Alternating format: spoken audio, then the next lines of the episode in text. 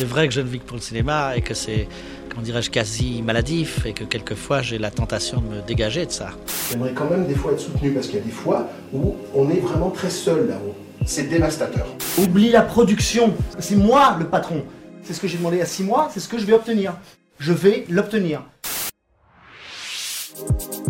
Derrière un film se cache un travail collectif orchestré par un réalisateur ou une réalisatrice. Partagé entre doute, satisfaction, regret et galère, découvrons le parcours de celles et ceux qui se battent pour faire exister leur projet. Salut, moi c'est Flav. Salut, moi c'est Jules. Bienvenue dans Dédale, le podcast qui donne la parole aux réalisateurs et aux réalisatrices.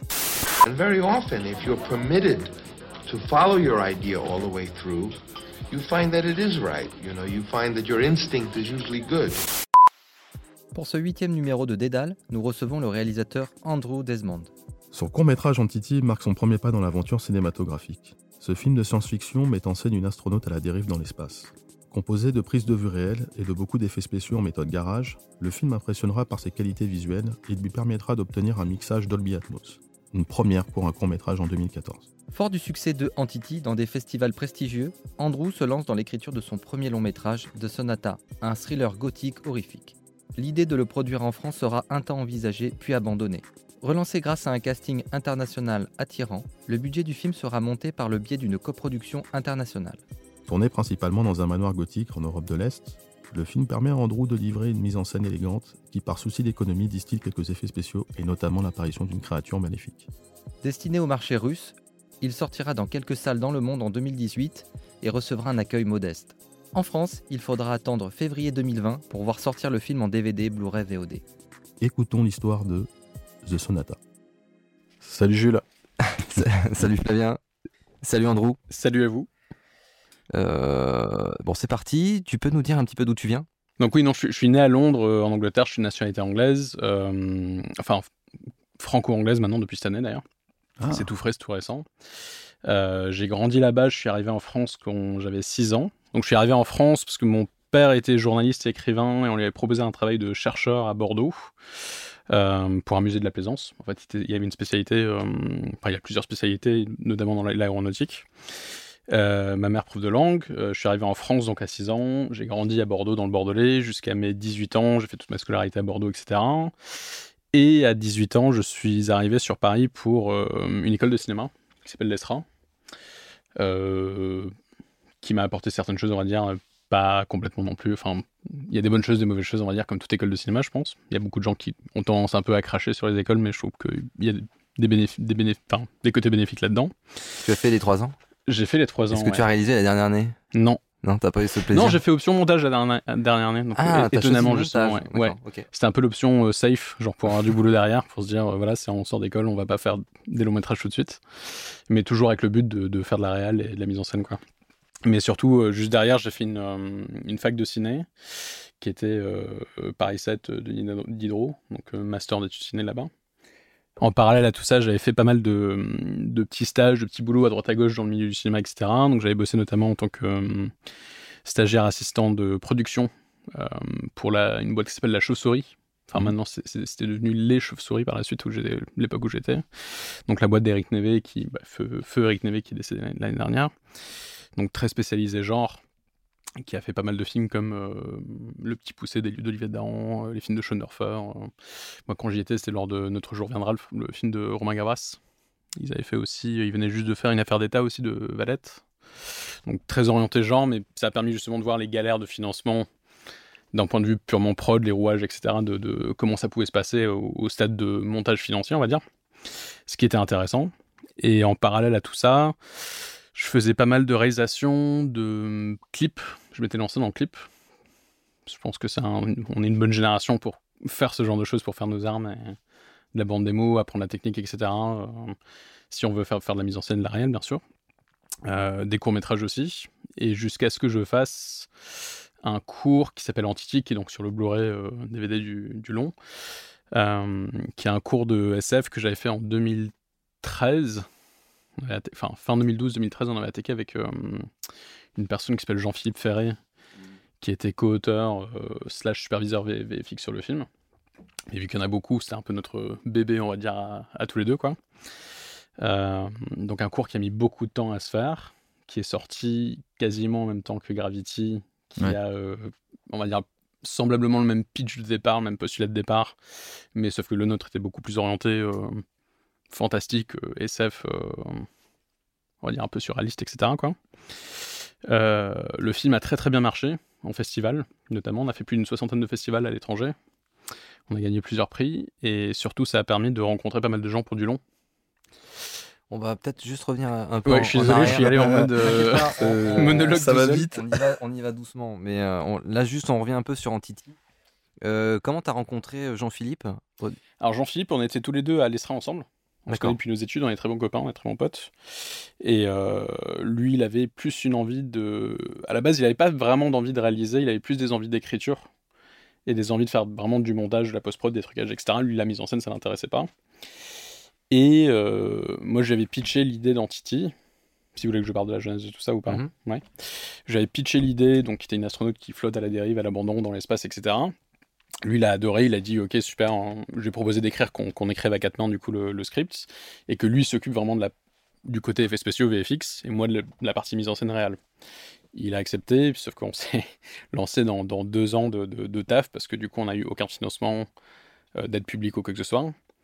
Euh, moi j'avais un producteur, Laurent Fumon, qui a aussi produit mon long par la suite, mais ça on y reviendra. Et d'ailleurs, ce producteur, tu l'as rencontré. Je l'avais rencontré en faisant euh, du clip.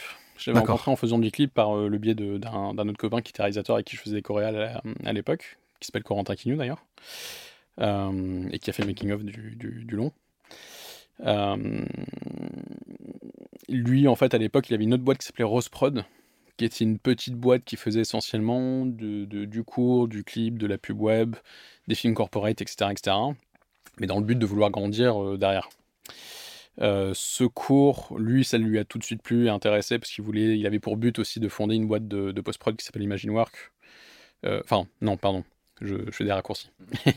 en fait, il s'est associé avec une boîte qui s'appelle Imagine Work parce avait envie de partir dans la post-prod. Et ce projet était hyper intéressant pour tous les deux pour justement explorer des choses et se faire de la bande démo, etc. là-dessus, quoi. Euh, du coup, ça c'était un projet qui était fait vraiment avec beaucoup de beaucoup de, de sueur et de- d'amour et de d'huile de, coude, on va dire, parce que euh, comme je disais, pas de financement. Vous avez même pas essayé d'aller toquer. euh, Alors on a fait un Ulule, Ah oui, un crowdfunding. Donc ça c'était, on a réussi à avoir à peu près 6000 euros en crowdfunding, ce qui était pas mal pour un cours.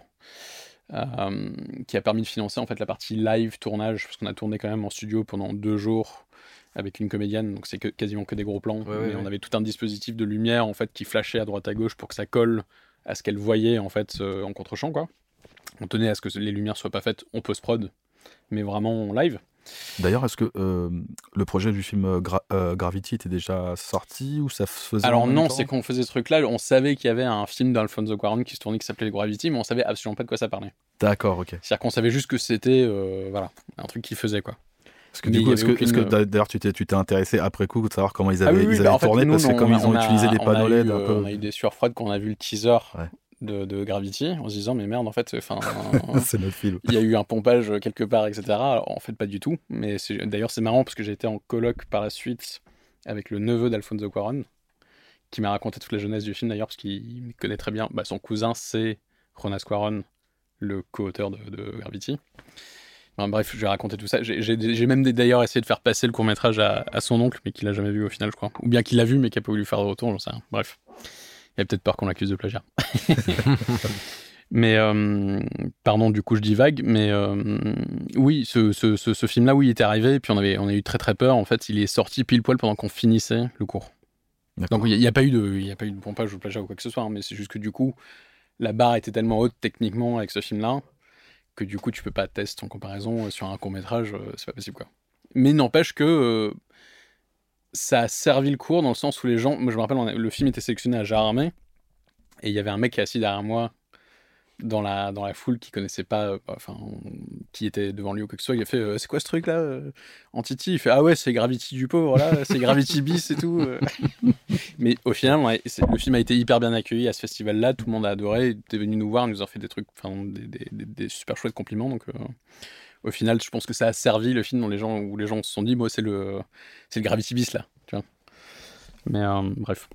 Donc vous avez eu un, un Ulule et vous avez mis des sous un peu perso ou c'est vraiment euh, que de... Moi, j'ai mis des sous de ma poche, lui aussi, mais Ouais. pas énormément non plus. Le producteur a mis 5000 euros de sa poche, par contre. En tant que preuve de bonne foi pour aussi de, essayer de monter le film, etc. Mais ça, c'était plus pour la seconde partie post-prod. Ouais. Pour euh, payer des bifetons à droite à gauche, euh, finaliser le film, euh, vraiment euh, le sortir, avoir les DCP, aussi tout ce qui est festival. Il y a eu beaucoup Bien de sous qui ont été dépensés là-dessus. Donc, euh, voilà. Mm, mm. Euh, donc en tout et pour tout, c'est un film qui a coûté euh, un peu moins de 10 000 euros, ouais, D'accord. le cours. Mais du coup, euh, le producteur n'a pas essayé en fait d'aller essayer de- d'avoir en fait une aide à, à Si. certains guichets, même si ça n'a pas À marché. mais- l'époque, il y avait le l'aide de nouvelles technologies qui venait juste d'arriver. D'accord. on avait postulé, mais on avait eu zéro retour là-dessus. Et in fine, euh, on s'est dit, bah, je, crois, qu'on avait demandé plusieurs aides, aides du CNC, des, enfin, des aides pour du, cours, etc. Mais aucune n'avait répondu de manière positive. On était même allé voir Microsimage, pour euh, grosse boîte de VFX, pour nous aider, mais ils nous avaient fait un devis euh, absolument pas envisageable pour un court métrage, en fait. Et quand bien même ils avaient le projet. Et euh, du coup, on s'est dit, bon, bah tant pis, on, fait tout nous-mêmes avec des graphistes qui ont de la bonne volonté, du temps, de l'énergie. Et ça a pris deux ans, ouais. Enfin, deux- en, en tout et pour tout, si on ajoute, enfin, sans les pauses, etc., c'est ouais, deux bonnes années. D'accord, donc Jean-Philippe, lui, il chapeautait, un peu, c'est ça, toute la partie... euh, Il chapeautait toute l'équipe de graphistes qui bossait dessus. Il ouais. était vraiment superviseur VFX. Et euh, comme je disais, on a écrit le scénario à deux.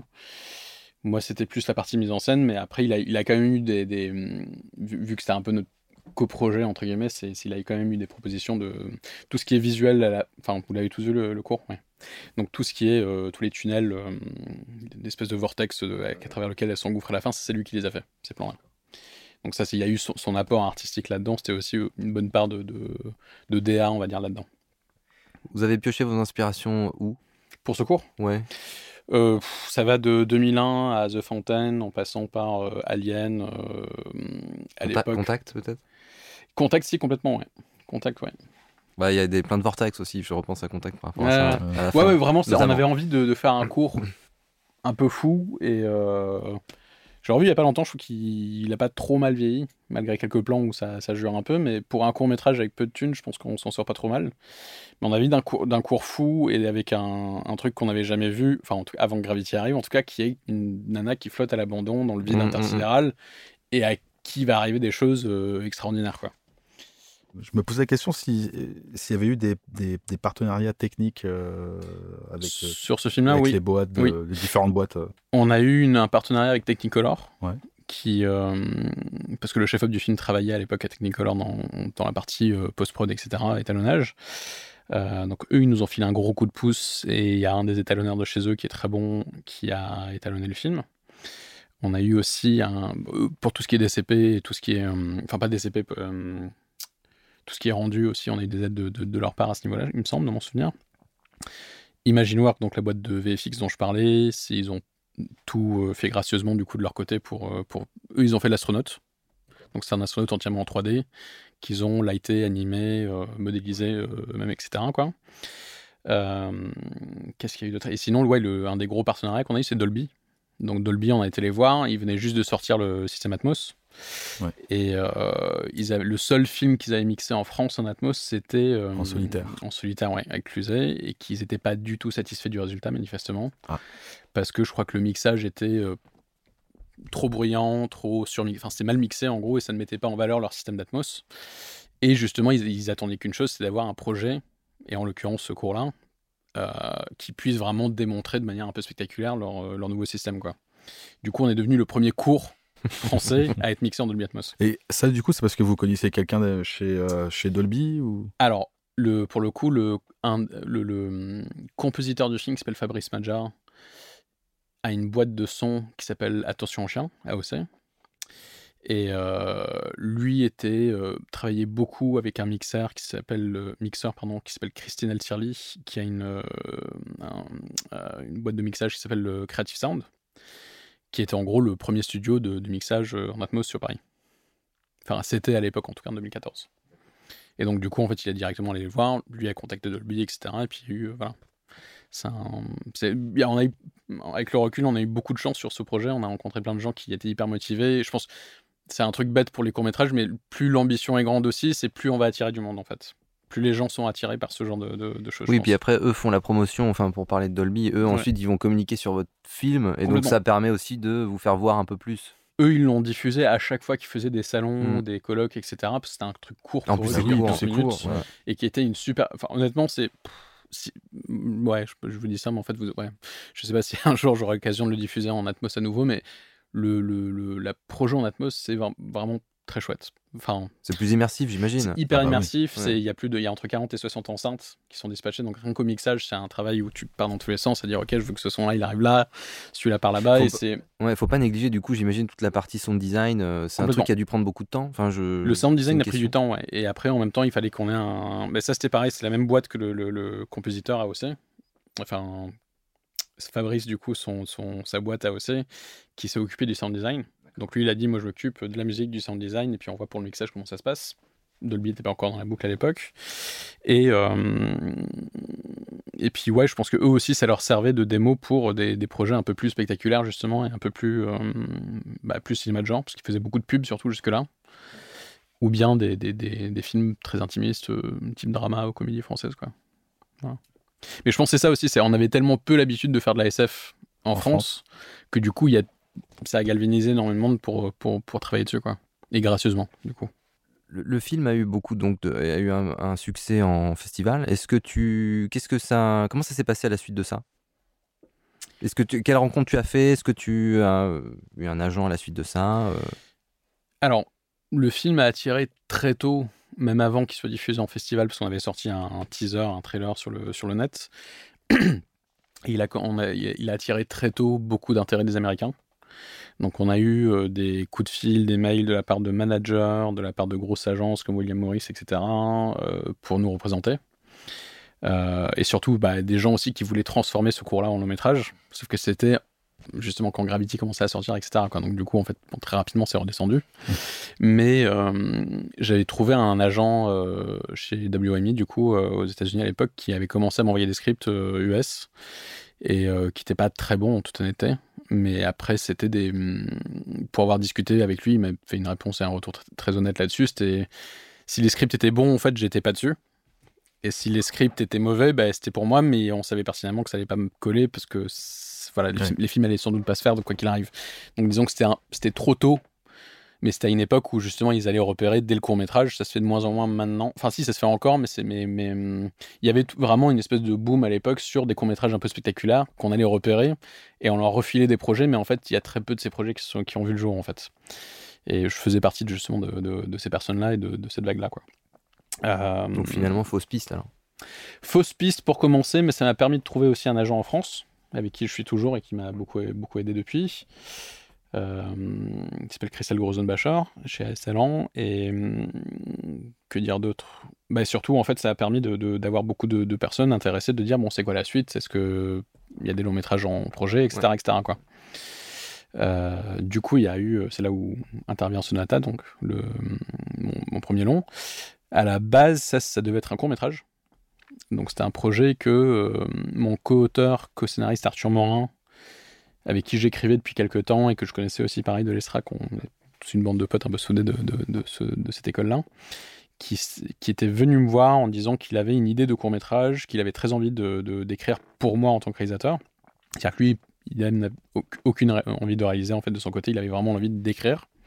On avait commencé à écrire des projets de, de, long ensemble, notamment un, un film d'SF, mais qui était un peu trop cher et ambitieux, on va dire, après Entity. En tout cas pour un premier long. Et justement, c'était un projet, ça je l'ai pas dit, mais c'est un projet que j'avais commencé à démarcher pas mal Hmm. juste après le cours, mais où tout le monde disait c'est super, mais pour un premier long métrage c'est trop cher, trop ambitieux, personne vous financera euh, ce projet-là euh, en question quoi. Quand Faites tu dis plutôt trop un- cher, juste c'est budgétisé un. Ça dépend comment tu le fais, mais c'est un film qui est au moins 5 millions. Donc c'est un film euh, qui est toujours en projet d'ailleurs, qui, enfin, qui est revenu, qui est ressorti des tiroirs, mais, euh, mais qui, qui, qui, disons, pour un, enfin, tout le monde, y compris l'agent américain, m'avait dit c'est un film trop cher et trop ambitieux pour un premier long métrage, il faut que tu fasses un film plus petit d'abord, puis ensuite on pourra rediscuter de ce projet-là. Hmm. Et c'était un des meilleurs conseils qu'on m'ait jamais filé d'ailleurs. Et euh, du coup, en fait, Arthur était venu me voir en disant voilà, j'ai une idée de court métrage que j'aimerais que tu fasses et que j'aimerais écrire pour toi. À l'époque, ça s'appelait Rose Ça s'appelait pas du tout The Sonata. Et c'était un, pareil, une sorte de thriller gothique, mais où il était question d'une jeune femme qui violonise, qui apprend le décès de son père, qu'elle n'a jamais connu, etc., mais qui lui lègue un grand manoir. Et dans ce manoir, en fait, elle va non pas y découvrir une partition, mais un enfant difforme et monstrueux qui vit dans une cave, enfin, sous la maison, etc., enchaîné par, euh, bah, par une chaîne, en fait, tout simplement, euh, et qui a un comportement ultra agressif et flippant, mais sauf que dès, dès lors qu'elle se met à jouer du violon, le gamin est apaisé, et puis se noue une espèce de relation étrange entre les deux, quoi. Donc moi, je trouvais ça super chouette et intéressant, mais euh, j'avais eu envie depuis très longtemps de faire un film fantastique qui parle vraiment de musique et pas juste du rapport qu'on a nous avec la musique, mais de musique vraiment en tant que, en tant qu'objet quoi. Enfin en tant qu'objet, en tant que médium. Je sais pas, je sais pas comment dire. Mm-hmm. En tant qu'art, on va dire. Euh, du coup, on a creusé, on a discuté, puis on a commencé à se dire plutôt que de, trouver justement ce gamin difforme, est-ce qu'elle trouverait pas plutôt euh, une partition comme la dernière œuvre euh, limite inachevée de son père, etc., qui autrefois était compositeur. Et c'est de là qu'on a commencé à réfléchir et à, pondre un, scénario de ce qui faisait 15-20 pages, je crois, à l'époque, du cours qui s'appelait juste, je crois que le premier titre qu'on avait, c'était La Sonate des Ombres. Donc c'était titre très euh, franchouillard, un peu euh, nanar presque, etc. Mais euh, j'avais proposé du coup à mon producteur d'Antity, en Fumon, et qui lui me disait c'est super, j'adore, mais concrètement, moi ça m'intéresse beaucoup moins parce que là on est en train de monter une structure de long métrage en ce moment et j'ai plus de, d'options pour, pour produire du long que du court en fait. Est-ce que ça, est-ce que ça vous intéresse d'en faire un long métrage? Évidemment, saute sur l'occasion, bah oui. Ah bah non, surtout, la question c'est est-ce qu'il y a moyen d'en faire un long? Oui, évidemment. Donc on a, on a beaucoup réfléchi, beaucoup discuté avec lui, on a échangé sur euh, plusieurs versions du synopsis, des traitements différents, etc. Et euh, on s'est mis à écrire, à développer avec eux. Donc euh, cette structure s'appelait The Project, enfin s'appelle toujours d'ailleurs. Donc c'est une boîte de production qui a pour vocation de produire des longs métrages à l'international, en langue anglaise, mais pas que, de genre beaucoup, mais pas que et qui passe pas forcément par le circuit franco-français du CNC, les aides régionales, les chaînes de télé, etc même s'ils peuvent le faire euh, si c'est un film français ou autre quoi. Mais ils ont vraiment, ils se sont associés avec plusieurs anciens distributeurs, vendeurs et prod, dont des Russes notamment. Enfin, un Russe en particulier qui s'appelle Daniel Goroshko, qui était producteur sur euh, un des films de Quentin Dupieux, Wrong Cops, et qui était aussi rattaché à une grosse boîte en Russie qui s'appelle CTB Film, qui est d'ailleurs coprod sur Sonata, euh, qui a produit. En fait, les Russes, c'est très particulier, ils produisent énormément de longs, mais pour leur territoire, pour leur marché, et ça ne sort pas. Enfin, ça ne sort pas chez nous en tout cas, ou très peu.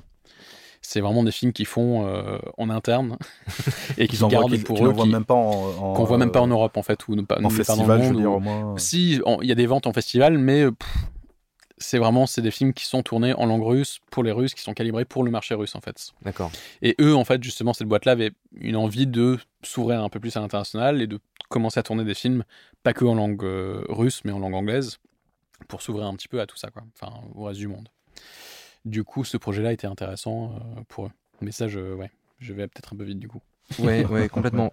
J'ai une question, moi. Donc, tu fais partie du collectif euh, de la Squadra Ouais.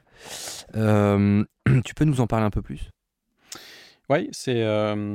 moi, là-bas, j'avais rencontré Sébastien Drouin, qui, est, qui a réalisé un court-métrage qui s'appelle Pièces détachées. Je ne sais pas si vous l'avez vu, qui est très bon d'ailleurs. Il y a une dizaine d'années maintenant, quasiment et qui lui m'avait parlé de ce collectif. À la base, je le connaissais pas. Et hum, c'est un collectif de. Hum, maintenant, on est neuf. Et tous, on va dire, plus ou moins orientés vers le genre, mais au sens large. Et c'est un collectif d'autorisateurs, en fait, où hum, déjà on s'entraide entre nous, on se fait lire nos scénarios, nos projets, etc. Mais le but, c'est. Enfin, la règle d'admission de, dans ce, collectif à la base, c'était des personnes sensibles au cinéma de genre et qui ont fait un court métrage qui sont en train de passer au long et qui ont pour vocation en tout cas de transiter, de passer vers le long métrage, etc. Donc c'est à la fois un collectif pour comprendre des choses sur le milieu du cinéma euh, français, et pas que, et euh, d'entraide du coup entre nous. Et une fois par mois, en fait, on organise des ateliers pour inviter euh, un réalisateur ou un auteur ou un comédien ou un compositeur pour parler, échanger avec eux sur leur métier, bah, comme vous faites là, enfin avec le podcast, dans le but d'apprendre, de, tout simplement. Et, toi, tu, Pardon, vas-y. je te coupe, je te coupe un peu. Non, pas de Tu as développé en fait euh, le cours vers le long euh, pour euh, The Sonata avec la Squadra ou Pas du tout. complètement à part Non, non, pas du tout, complètement à part. Et c'est, euh, non, non, non, c'est vraiment juste avec Arthur en tant que co-auteur et euh, les producteurs qui étaient là pour driver le développement et, euh, et l'écriture vraiment du script. Et ça, c'était, euh, ça, on parle de ça. On était en train de travailler en, on a commencé à écrire le script en 2015, de long. Voilà. Et moi, j'étais arrivé à la Squadra, c'était en, justement, c'était cette, période-là, c'était 2014-2015. Et euh, non, non, c'est le seul apport qu'il y a eu de la Squadra là-dessus, c'était que euh, je l'ai fait lire à plusieurs personnes, euh, dont Mathieu Delosier et Jimmy Bémont qui ont coécrit dans La Brume plus, récemment, qui, Sébastien Drouin donc, et Coralie Farja aussi, et, qui a fait Revenge. Et en gros, ils m'ont tous fait des retours divers et variés sur le scénario, euh, tantôt pertinentes, tantôt moins. Après, c'est moi qui me faisais mon marché dedans. C'est un peu notre règle à nous, c'est qu'on voilà, on prend ce qu'il y a à apprendre. ou- et on n'est pas forcé d'écouter ce que, ce que nous disent euh, tout le monde. Mais euh, il n'y a pas eu de, de, de coécriture, on va dire, avec ce, ce collectif-là. Voilà. D'accord. D'accord. D'accord. Bon, ils t'ont servi, on va dire, juste de faire. C'est euh, plus de, de- ouais, de- de- des regards bienveillants, Ouais, ouais, des ouais. retours, etc. Ouais. Et, et des conseils sur euh, des choses à droite à gauche, sur euh, des, des choix de, de- Parfois des choix. de- Enfin, pas dans mon cas, mais parfois on peut se conseiller sur des choix de casting. Ça peut être aussi sur des, des, des conseils d'approche de, d'approche de mise en scène. Ou, voilà. D'accord. Alors moi, je voulais juste faire un petit retour en arrière, parce que c'est vrai que ça allait très Ouais. très vite au, au- au tout début. Euh, généralement, on la pose à tout le monde. Euh, C'était quoi tes inspirations euh, ciné euh, quand tu étais enfant euh, Ah, gamin Euh, Enfin, enfant, et puis Ouais. jusqu'à ce que tu deviennes adulte. Enfin, qu'est-ce qui t'a donné envie de, en fait, de, de faire du cinéma? Moi, je suis cinéphile depuis tout petit. J'ai toujours eu. Enfin, depuis mes 8 ans, j'ai envie de réaliser des films, mais vraiment réaliser et pas, pas autre chose. Euh, je pense qu'un des trucs vraiment importants là-dedans, c'est mon père qui est très cinéphile aussi et qui, à une époque, pendant les années 80, était journaliste et hum, rédac chef pendant deux ans dans un magazine anglais qui s'appelle qui s'appelait, parce qu'elle n'existe plus, qui s'appelait Eyepiece et qui était en gros l'équivalent à l'époque du British Cinematographer. Donc euh, aujourd'hui, qui existe encore, mais euh, qui est un magazine vraiment technique orienté euh, chef-op, cadreur, caméra, etc. Donc lui qui baignait, on va dire, quand j'étais tout petit, hein, dans, dans, dans tout ce qui était technique et l'envers du décor, sans pour autant rencontrer les stars et les célébrités, etc. Mais qui du coup, je pense, m'a pointé du doigt et m'a montré, on va dire, tout ce qui pouvait se passer derrière une caméra, en me montrant des films, en m'expliquant comment ça se passait, etc. Et qui, moi, m'a un peu euh, transmis le virus, euh, donné envie de, de, baigner un peu, de plonger dans tout ça, quoi. Euh, en termes d'influence, c'est vraiment, moi je suis né en 87, donc du coup c'est les films de Spielberg et de, de Tim Burton quand t'es tout petit, les Disney. Après, euh, évidemment, ça change plus tard, c'est les films de, Kubrick, de Ridley Scott, de- de- il y a plein, plein, plein, plein de choses différentes, mais toujours avec un penchant plus pour le cinéma de genre que. Enfin, non, si vraiment j'aime le cinéma au sens très très large, donc euh, vraiment, tant les. J'aime regarder les comédies romantiques, tout comme j'adore les films d'horreur, tout comme j'adore les films historiques, mais personnellement, ce qui m'a toujours le plus emballé, c'est les cinémas très euh, visuels, on va dire, qui, se prêtent à des univers très. au choix baroque ou, ou visuel, on va dire, ouais. Est-ce qu'il y a des auteurs, enfin des réalisateurs français que tu que aimes bien quand même? T'arrives à t'y retrouver un peu dans, dans ce pays? Ouais. Euh, bah, vivant en activité, ouais, il y en a pas mal. Après, il y en a beaucoup qui travaillent euh, peu ou de moins en moins. Enfin, j'adore, euh, j'adorais en tout cas, enfin, surtout les premiers films de, de Jeunet Caro. Euh, Yann Kounen aussi, j'adore ce, que, qu'il fait. Euh, Christophe Gans. euh, Il y a plein de cinéastes, on va dire, récents de genre comme ça que j'aime beaucoup. Après, dans les plus anciens, je suis un grand fan de Clouseau, je suis un grand fan de Melville. Renoir aussi, je, je suis pas un grand fan de Renoir, mais j'ai beaucoup d'admiration pour ce qu'il faisait à une certaine époque de cinéma, etc. moi, non, j'ai- j'aime vraiment le cinéma français, mais euh, tout ce qui est nouvelle vague, ça, m'a jamais vraiment parlé, ça m'a jamais vraiment, j'ai toujours trouvé ça trop froid et trop, trop intello, même si je reconnais l'importance de, de tous ces cinéastes-là à une certaine époque. Euh, voilà. Et aujourd'hui Là, si on devait euh, dans ce qui Parmi se les nouveaux? Ouais, parmi. enfin, pff, oui, oui, on va dire ça comme ça. ouais. Euh... Sais pas. ça- non, hein. non, non, non, je réfléchis. Non, non, j'aime beaucoup Audiard, j'aime beaucoup. euh, Non, après, des, des, des- des gens de ma génération, j'aime beaucoup ce que fait justement bah, Coralie Farja, j'aime bien ce qu'elle fait, j'aime bien euh, bah, Samuel Baudin aussi, euh, avec qui je suis très pote et qui, qui- j'aime beaucoup son travail aussi. On revient sur Sonata. Tu... Là, on, on s'est arrêté au moment où tu voulais le développer en long. Tu peux nous expliquer un petit peu, donc, voilà, comment s'est passée l'écriture à ce moment-là? Euh, bah, comme je disais, en fait, on est vraiment passé par plusieurs phases. Donc, il y a eu une longue phase d'écriture de, synopsis détaillés, de traitement, qui était vraiment de déterminer vraiment l'histoire de A à Z avec la structure, les différents actes, les différentes scènes, etc. Euh, on a fait deux bonnes années d'écriture. Les financements étaient très longs. Ah ouais, si, il y a un truc que j'oublie aussi, c'est qu'à la base, le film était envisagé en français au tout début. Euh, on avait même envisagé de se dire on va tourner avec une région comme en Bretagne par exemple et tourner avec des comédiens ou comédiennes français euh, pour, pour, le, pour, pour le rôle principal, etc.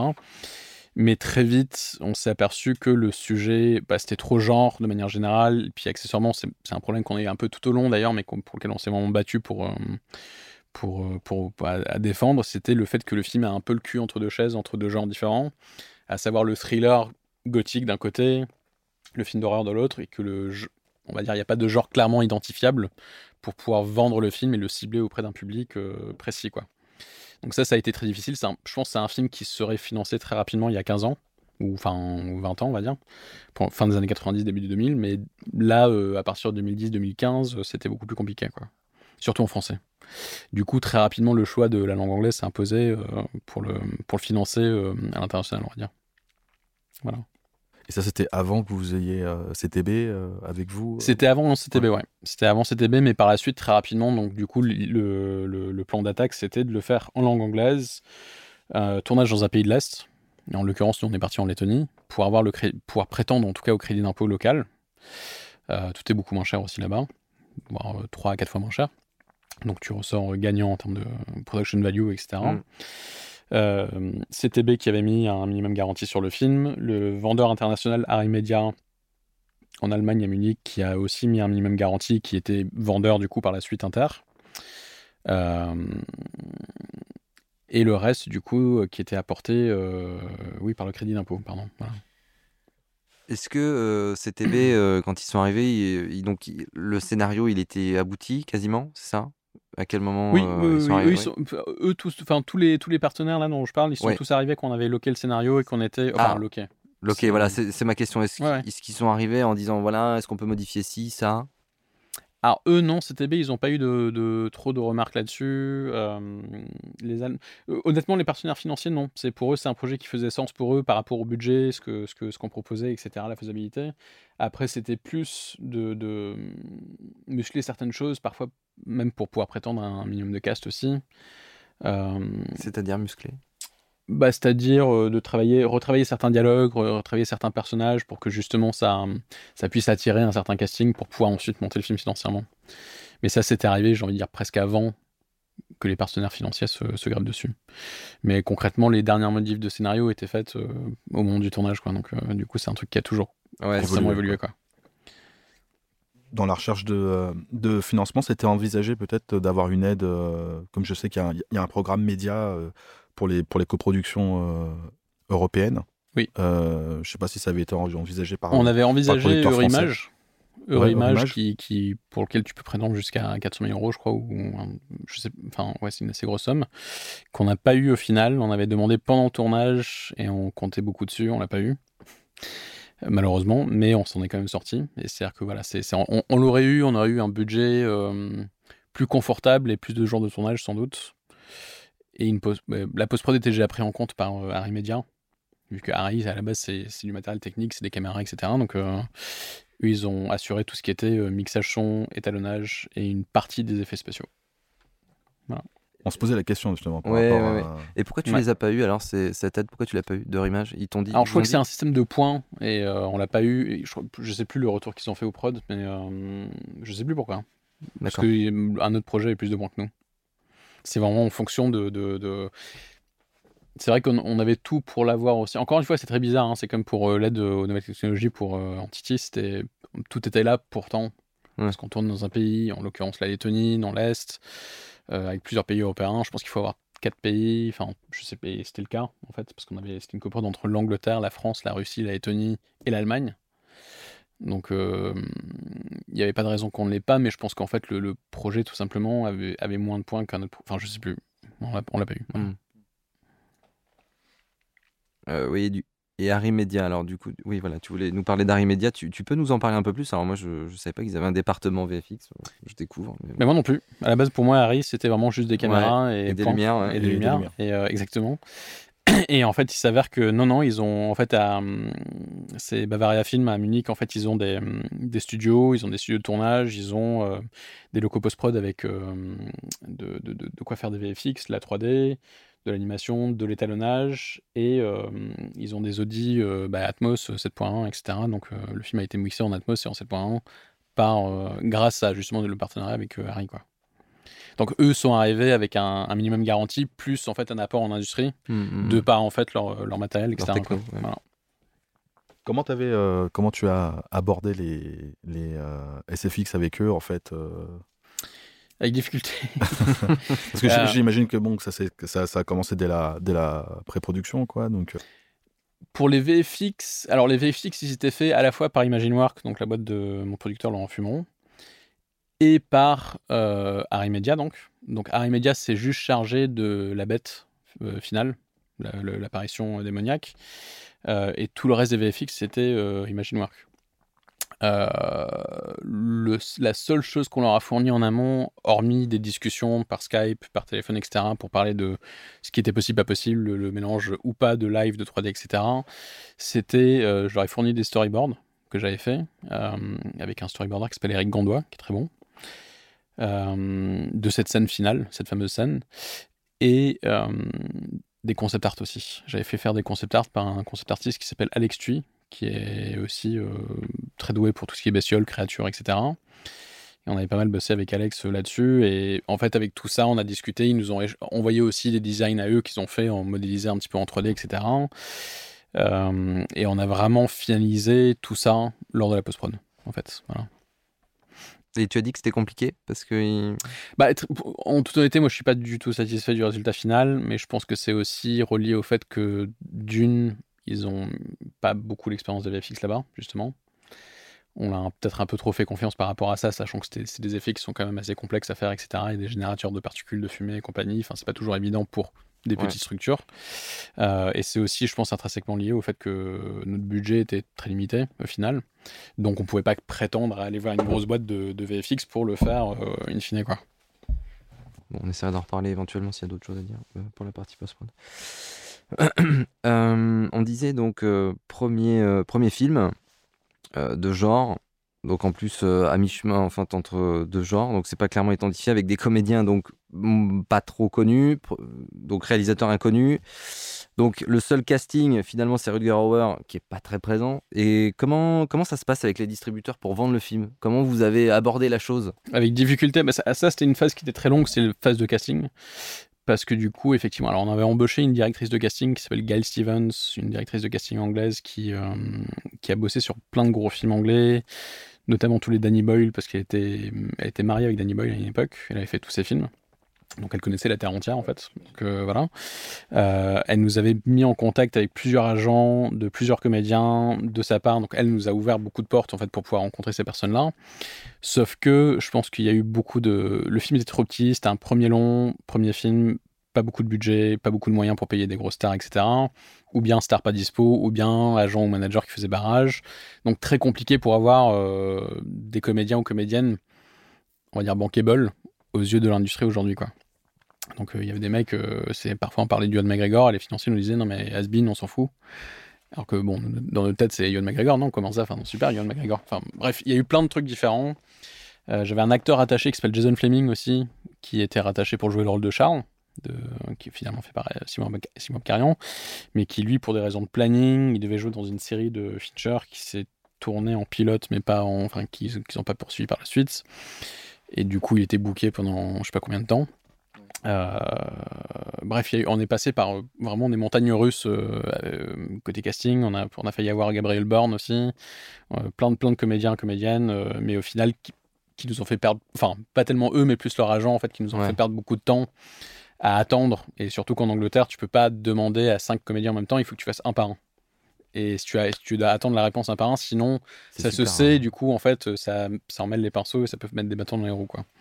Donc, phase de casting très longue et très fastidieuse, jusqu'à ce que euh, on a eu un premier retour positif donc de Rutger Hauer pour le rôle de, de Richard Marlowe. Donc ça, il est pareil, il y avait une liste de comédiens potentiels, dont David Bowie d'ailleurs, euh, qui est mort. Ouais. Mais euh, Rutger, c'était le premier à dire oui tout de suite. euh, son manager, ok, euh, ok sur les conditions, etc. Euh, et ça, mine de rien, c'est bête, mais ça a débloqué un truc, je pense, dans la tête des gens de se dire Ah, ok, il y a Ouais. qui va jouer dedans, donc du coup, la machine est lancée, quoi. C'est ma question, ça d'ailleurs, d'essayer de Ça- trouver ça, a quelqu'un. un- ça a eu un mini impact. Et C'est-à-dire que ça, ça a permis de trouver Freya Tingley, de convaincre l'agent de Freya Tingley notamment de se dire ok, c'est une affaire qui roule parce qu'ils font le film avec Rutger Hauer, etc. Euh, elle, c'est pas une grosse star, mais elle avait joué dans une série qui s'appelle Hemlock Grove euh, sur Netflix, c'est les séries de Eli Roth, et aussi dans Once Upon a Time qui avait cartonné euh, auprès des jeunes, etc. Donc elle avait quand même sa petite notoriété, son petit fan club qui ont permis à des financiers, des producteurs de se dire ok d'accord ça a commencé à devenir intéressant tout ça.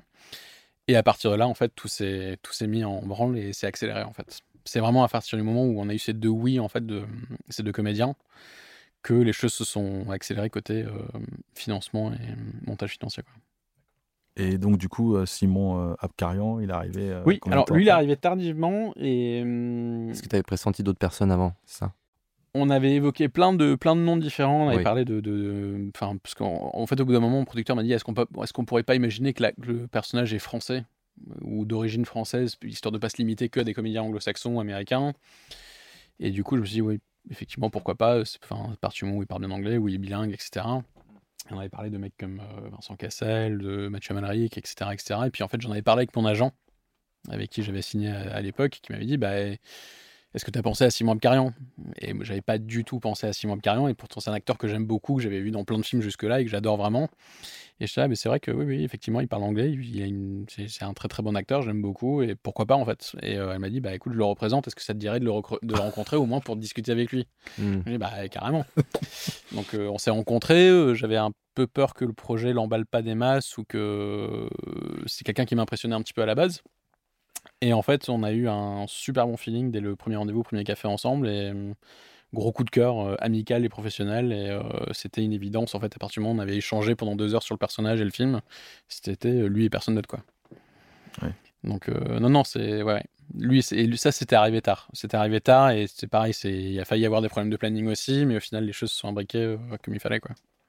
Tu as rencontré Rutger avant Ou est-ce que tout s'est fait par euh, Alors, Skype ou je ne sais quoi Rutger, la première fois que je lui ai parlé, c'était par Skype pendant la prépa du film. Donc vraiment, lorsqu'on Ah ouais. lorsqu'on était en Lettonie et qu'on allait tourner dans trois semaines. Quoi.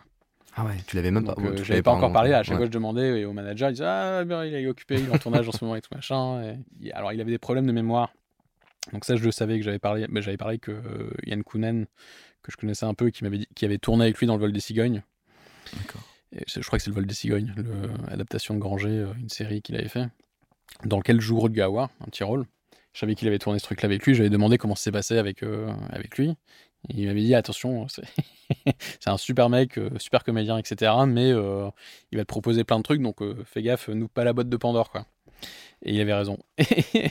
et mais pour une bonne raison, c'est qu'en fait, il est hum, quand il s'investit dans un rôle, il a, déjà il m'a prévenu tout de suite, je vais tout réécrire, je vais réécrire tout mon texte euh, par rapport. à- il a dit, le prends pas pour toi, c'est je le fais dans tous mes rôles, tous mes films. C'est vraiment juste pour pouvoir moi me l'approprier, et puis tu me dis si, si ça te convient ou pas, quoi. Donc on a eu une phase d'échange comme ça par Skype, etc., pour parler vraiment de ce qu'il devait faire ou dire, etc. Euh, et on a même tourné au final des, des plans supplémentaires, notamment dans Cauchemar, qui n'étaient pas prévus à la base, qui, qui se sont greffés, qui se sont ajoutés, parce qu'on a en, en échangeant avec lui euh, sur ce qui était possible ou pas, quoi. Donc, donc finalement, la stratégie de la communication, c'est. euh, en fait, pardon, je sais- peut-être que moi aussi j'ai trop de mémoire, mais je sais pas si on y a vraiment répondu. Euh, sur la manière de communiquer sur le film. Euh, du coup, vous êtes appuyé sur le casting, c'est ça en gros, si je résume, pour essayer de le vendre un peu, un peu mieux? Ouais, il y avait ça. C'est effectivement, comme je disais, c'était un film compliqué à monter, notamment Ouais. parce que moi, c'était mon premier film en tant que réalisateur, mon premier long. C'était le premier vrai long que produisait la société The Project. Ouais. Ils avaient déjà fait un long qui s'appelait Time où ils étaient, ils étaient coproducteurs minoritaires, je crois, dessus. Donc, ça, ça c'était le premier projet qui menait à bien de A à Z, vraiment. Euh, donc je pense aussi c'est juste en termes de légitimité de la manière dont tu es perçu dans ce métier c'est eux comme moi avaient du mal à trouver notre place euh, à ce moment-là donc d'où le temps aussi que ça a mis Maintenant, pour eux, ça va beaucoup mieux. Là, ils ont fait quatre longs métrages et ils sont, ils sont sur le cinquième et on a d'autres projets ensemble. Donc, euh, Mais c'est vrai que je pense qu'il y a vraiment ce truc de. Est-ce qu'on te prend au sérieux ou pas Vu ton âge, vu ton expérience, etc., etc. Et c'est- c'est- ça peut être très problématique. Enfin, en tout cas, ça peut, ça peut faire, en- faire que les choses se passent beaucoup lentement qu'on l'espère. Vous avez mis combien de temps pour rassembler le- les fonds, et le budget finalement? Sur quelle période? Ça, ça a pris? Les fi- le film est parti en financement vraiment quand on avait une version de scénario euh, potable, donc je pense à partir de 2016, je pense. Le film était tourné en fin 2017 et on a commencé à, ouais, on a commencé plus, bon, c'était plutôt c'était financement depuis 2015, fin 2015, et on a financé le film. euh, bah, le film était encore en financement quand on était en prépa, quoi. Donc euh, du coup, on a vraiment bouclé euh, tout ça lors de la prépa du film. Et du coup, avec ce que vous aviez pu réunir, tu avais déjà fait des concessions par Oui. rapport à ce que tu, vou- tu voulais faire À la base, enfin, le film était budgétisé à 2,5 millions. Et au final, on a eu 1,5 million. Ce qui est, on va dire, honnête pour un petit premier long, etc., qui est cool, mais qui, en gros, euh, posait problème par rapport au script écrit. Et on a dû couper, en fait, euh, pas mal de choses dans toute une section, en fait, qui impliquait euh, des gosses dans le village français à côté duquel se trouve le manoir et qui sont tous euh, comme des espèces de, de- de- de gamins un peu silencieux façon euh, les, revol- les révoltés de l'an 2000 ou trucs comme ça, enfin qui vont suivre cette fille pendant qu'elle est dans le village et tu vas découvrir des choses par eux. Il y en a un, c'est le grand frère d'un des gamins qui a disparu, etc. Enfin, il y avait toute une intrigue en tout cas avec des gosses qui a été coupée parce que du coup en fait elle n'était pas vitale au récit, au bon avancement du- du- du- de l'histoire, mais euh, ça prenait euh, plusieurs jours de tournage et euh, des castings de, de Et un casting, etc. Voilà, ça, ça nous bouffait du temps et de l'argent, quoi. Euh, sinon, par contre, par rapport aux moyens qu'on avait, c'est d'un point de vue purement technique et en termes de tournage, j'ai eu vraiment tout ce dont j'avais besoin. Et pour ça, j'en suis euh, infiniment heureux et content. Enfin, en tout cas, d'un point de vue tournage, j'ai eu euh, une Technocrane, j'ai eu du Steadicam, j'ai eu, tous les jouets que je voulais en gros. Donc c'était super. Et ça, c'était un des trucs aussi auxquels je tenais. C'était de, de- J'étais prêt à faire des concessions sur le scénario, mais pas sur ma mise en scène. Et au final, je suis content qu'on se soit battu pour euh, les bonnes choses et de mettre l'argent là où il fallait, en tout cas. Et, et finalement, qu'est-ce qui aura coûté le plus cher euh, finalement dessus? Je pense que peut-être les effets spéciaux, non? Ou- Non, parce que finalement, les effets spéciaux étaient pris en compte dans l'apport à l'industrie en fait de, de- des différentes boîtes. Ce qui a coûté le plus cher, je pense que c'est le, ouais, le casse. Pff, Le temps de tournage et vraiment, je pense, le, le- la déco aussi. La déco, c'était vraiment cher. Parce que, en fait, mine de rien, on avait tourné donc, en Lettonie dans des décors naturels essentiellement. Il y a ce fameux manoir dans lequel on a tourné. Donc, euh, ça, c'était une On a tourné pendant trois semaines dans ce, décor-là. Ce qui est pratique parce que tu réunis tout dans un seul et même décor pendant trois semaines. Il n'y a pas besoin d'aller à droite à gauche, tu perds pas du temps à, à tout installer, etc. Mais euh, le manoir, quand bien même il est impressionnant, il est beau, etc., il y avait beaucoup de choses à l'intérieur qui sont juste des salles vides et qui ne ressemblent absolument pas à ce que vous voyez dans le film en fait. C'est-à-dire tout le passage, par exemple, la salle de bain que vous voyez où elle prend son bain, etc., ça n'existe pas. C'était juste un bureau, donc un bureau blanc et vide, euh, sans rien. Euh, idem, le couloir à côté, c'était un couloir blanc avec un néon au plafond et euh, qui mène au bureau, etc. Le petit bureau qu'elle trouve, ben, il, il ressemble absolument pas à ça. Pareil, c'est un bureau blanc. Donc en fait, il y avait une équipe d'éco qui a fait un, un travail phénoménal. équipe Letton, euh, toute l'équipe là-bas d'ailleurs était locale. Euh, ils ont fait un travail phénoménal de déco, d'accessoirisation, euh, vraiment pour, euh, pour tout recréer en fait tel qu'on qu'on avait discuté en amont lors de la prépa quoi. La prépa d'ailleurs était plus intense presque que le tournage, je trouve, Mhm. parce qu'il y a eu tellement de discussions, tellement de réunions, tellement de repérages, de prépa, etc., que c'était assez usant. C'était des grosses journées de prépa, beaucoup de repérages, beaucoup de discussions techniques et beaucoup de discussions sur quel accessoire, quel décor, etc. etc. et c'était euh, super intéressant, mais usant. Mais euh, ouais. Est-ce que tu t'es bridé à l'écriture euh, quand tu t'es parce que là finalement c'est vous êtes dans un lieu assez euh, un périmètre du manoir assez restreint finalement Ouais. est-ce que quand tu as tu écrivais tu te disais bon il faut quand même pas que je m'égare trop parce que ça va peut-être coûter trop cher? Ou- ah, oui et non. Après, on n'a jamais eu cette volonté de. Il y a toujours eu cette volonté, en tout cas, de faire un film un peu de manoir hanté. Vraiment dans le côté euh, thriller gothique, comme on pouvait faire dans les années 80, 60. Enfin, non, pas 80, les années 70 en Angleterre. Des films comme Changeling, par exemple, euh, Peter Medak ou Les Innocents de Jack Layton. C'était vraiment de faire partie de cette famille-là de films de films d'horreur, presque films de la Hammer, euh, avec un seul décor, ou deux, trois décors en tout cas, et de tous faire se, se- se jouer dans un, avec les codes, les conventions du film de manoir hanté, quoi. Donc les références, c'était des trucs comme euh, The Others, euh, L'Orphelinat, Mm, euh, La, Dame en, La Dame en Noir, des vieux films comme ceux, ceux que j'ai cités juste avant. Ouais. Mais vraiment, le but, c'était pas de faire. alors, même si La Neuvième Porte, c'est une grosse influence, mais La Neuvième Porte, par exemple, c'est un film où ça voyage beaucoup. Ça part beaucoup dans plusieurs pays, etc., en Espagne, en France, etc. Quoi. Nous, c'était vraiment de rester dans un, dans un périmètre, on va dire, un peu fixe, comme, comme tu dis.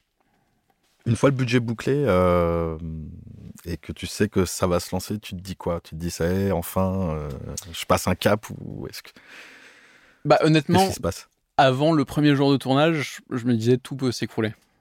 Ouais. Parce que du coup, enfin, je voulais, enfin, je sais pas si c'est parce que je voulais pas y croire pour pas euh, jinxer euh, le truc, mais en tout cas, t'as clairement ce- cette phase de, euh, ok, l'acteur va euh, se casser la gueule et se casser une jambe, le, un des financiers va se retirer. D'ailleurs, on a eu un financier qui s'est retiré pendant le tournage. Donc ça, c'est aussi, c'est, pas, je l'ai pas su d'ailleurs, mes, mes producteurs m'avaient protégé de ce truc-là jusqu'à la fin du tournage. Ils m'ont dit, le dernier jour de tournage, ils m'ont dit, bon, on te l'a pas dit, mais il y a un financier qui s'est cassé pendant le film, donc on a dû se battre pour rattraper un petit peu les meubles. Et ils ont très bien, très bien géré d'ailleurs.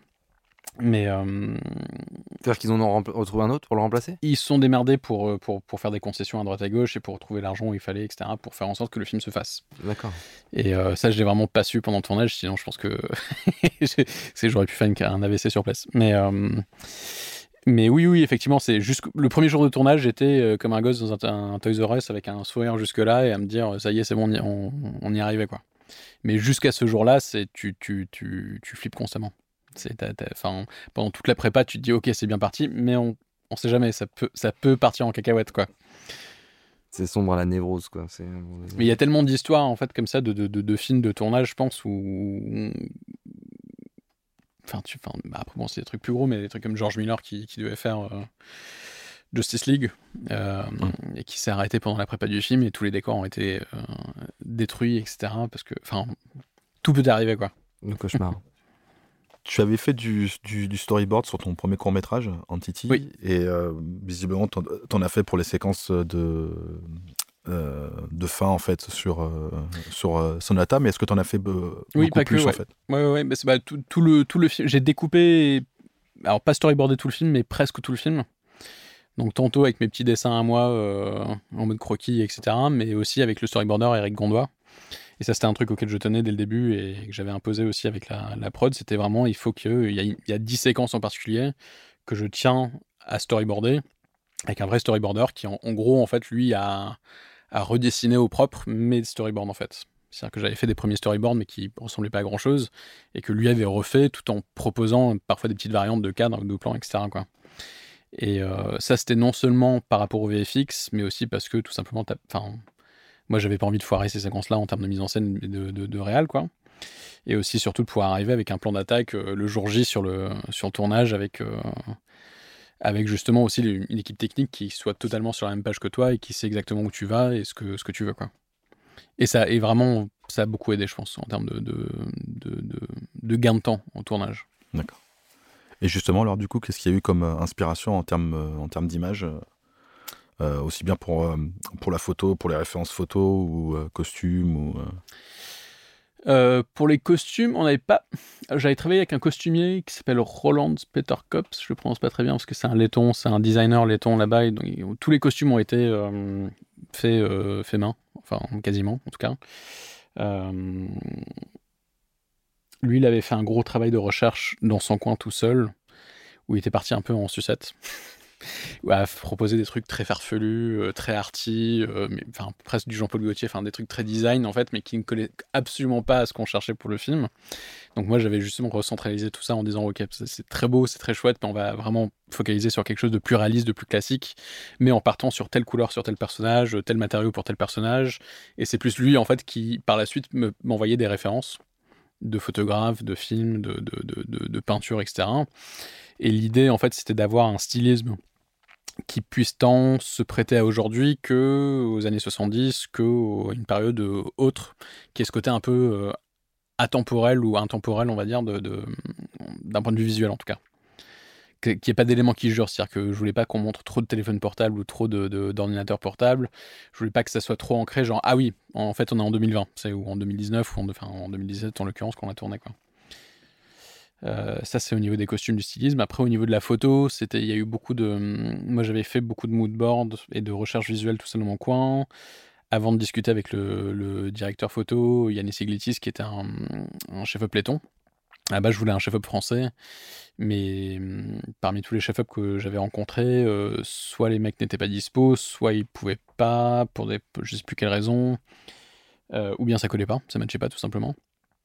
Et jusqu'à ce que en fait la Prodexé en Lettonie, t'as ce film, me propose en fait ce chef-op là, qui est un très très bon chef-op euh, letton donc là-bas, qui avait fait essentiellement de la pub avant de faire, ce film-là. Il avait fait deux trois longs métrages lettons, mais des petits films plutôt drama, euh, gritty, euh, trucs filmés en caméra épaule avec une lumière très crasseuse, blafarde, etc.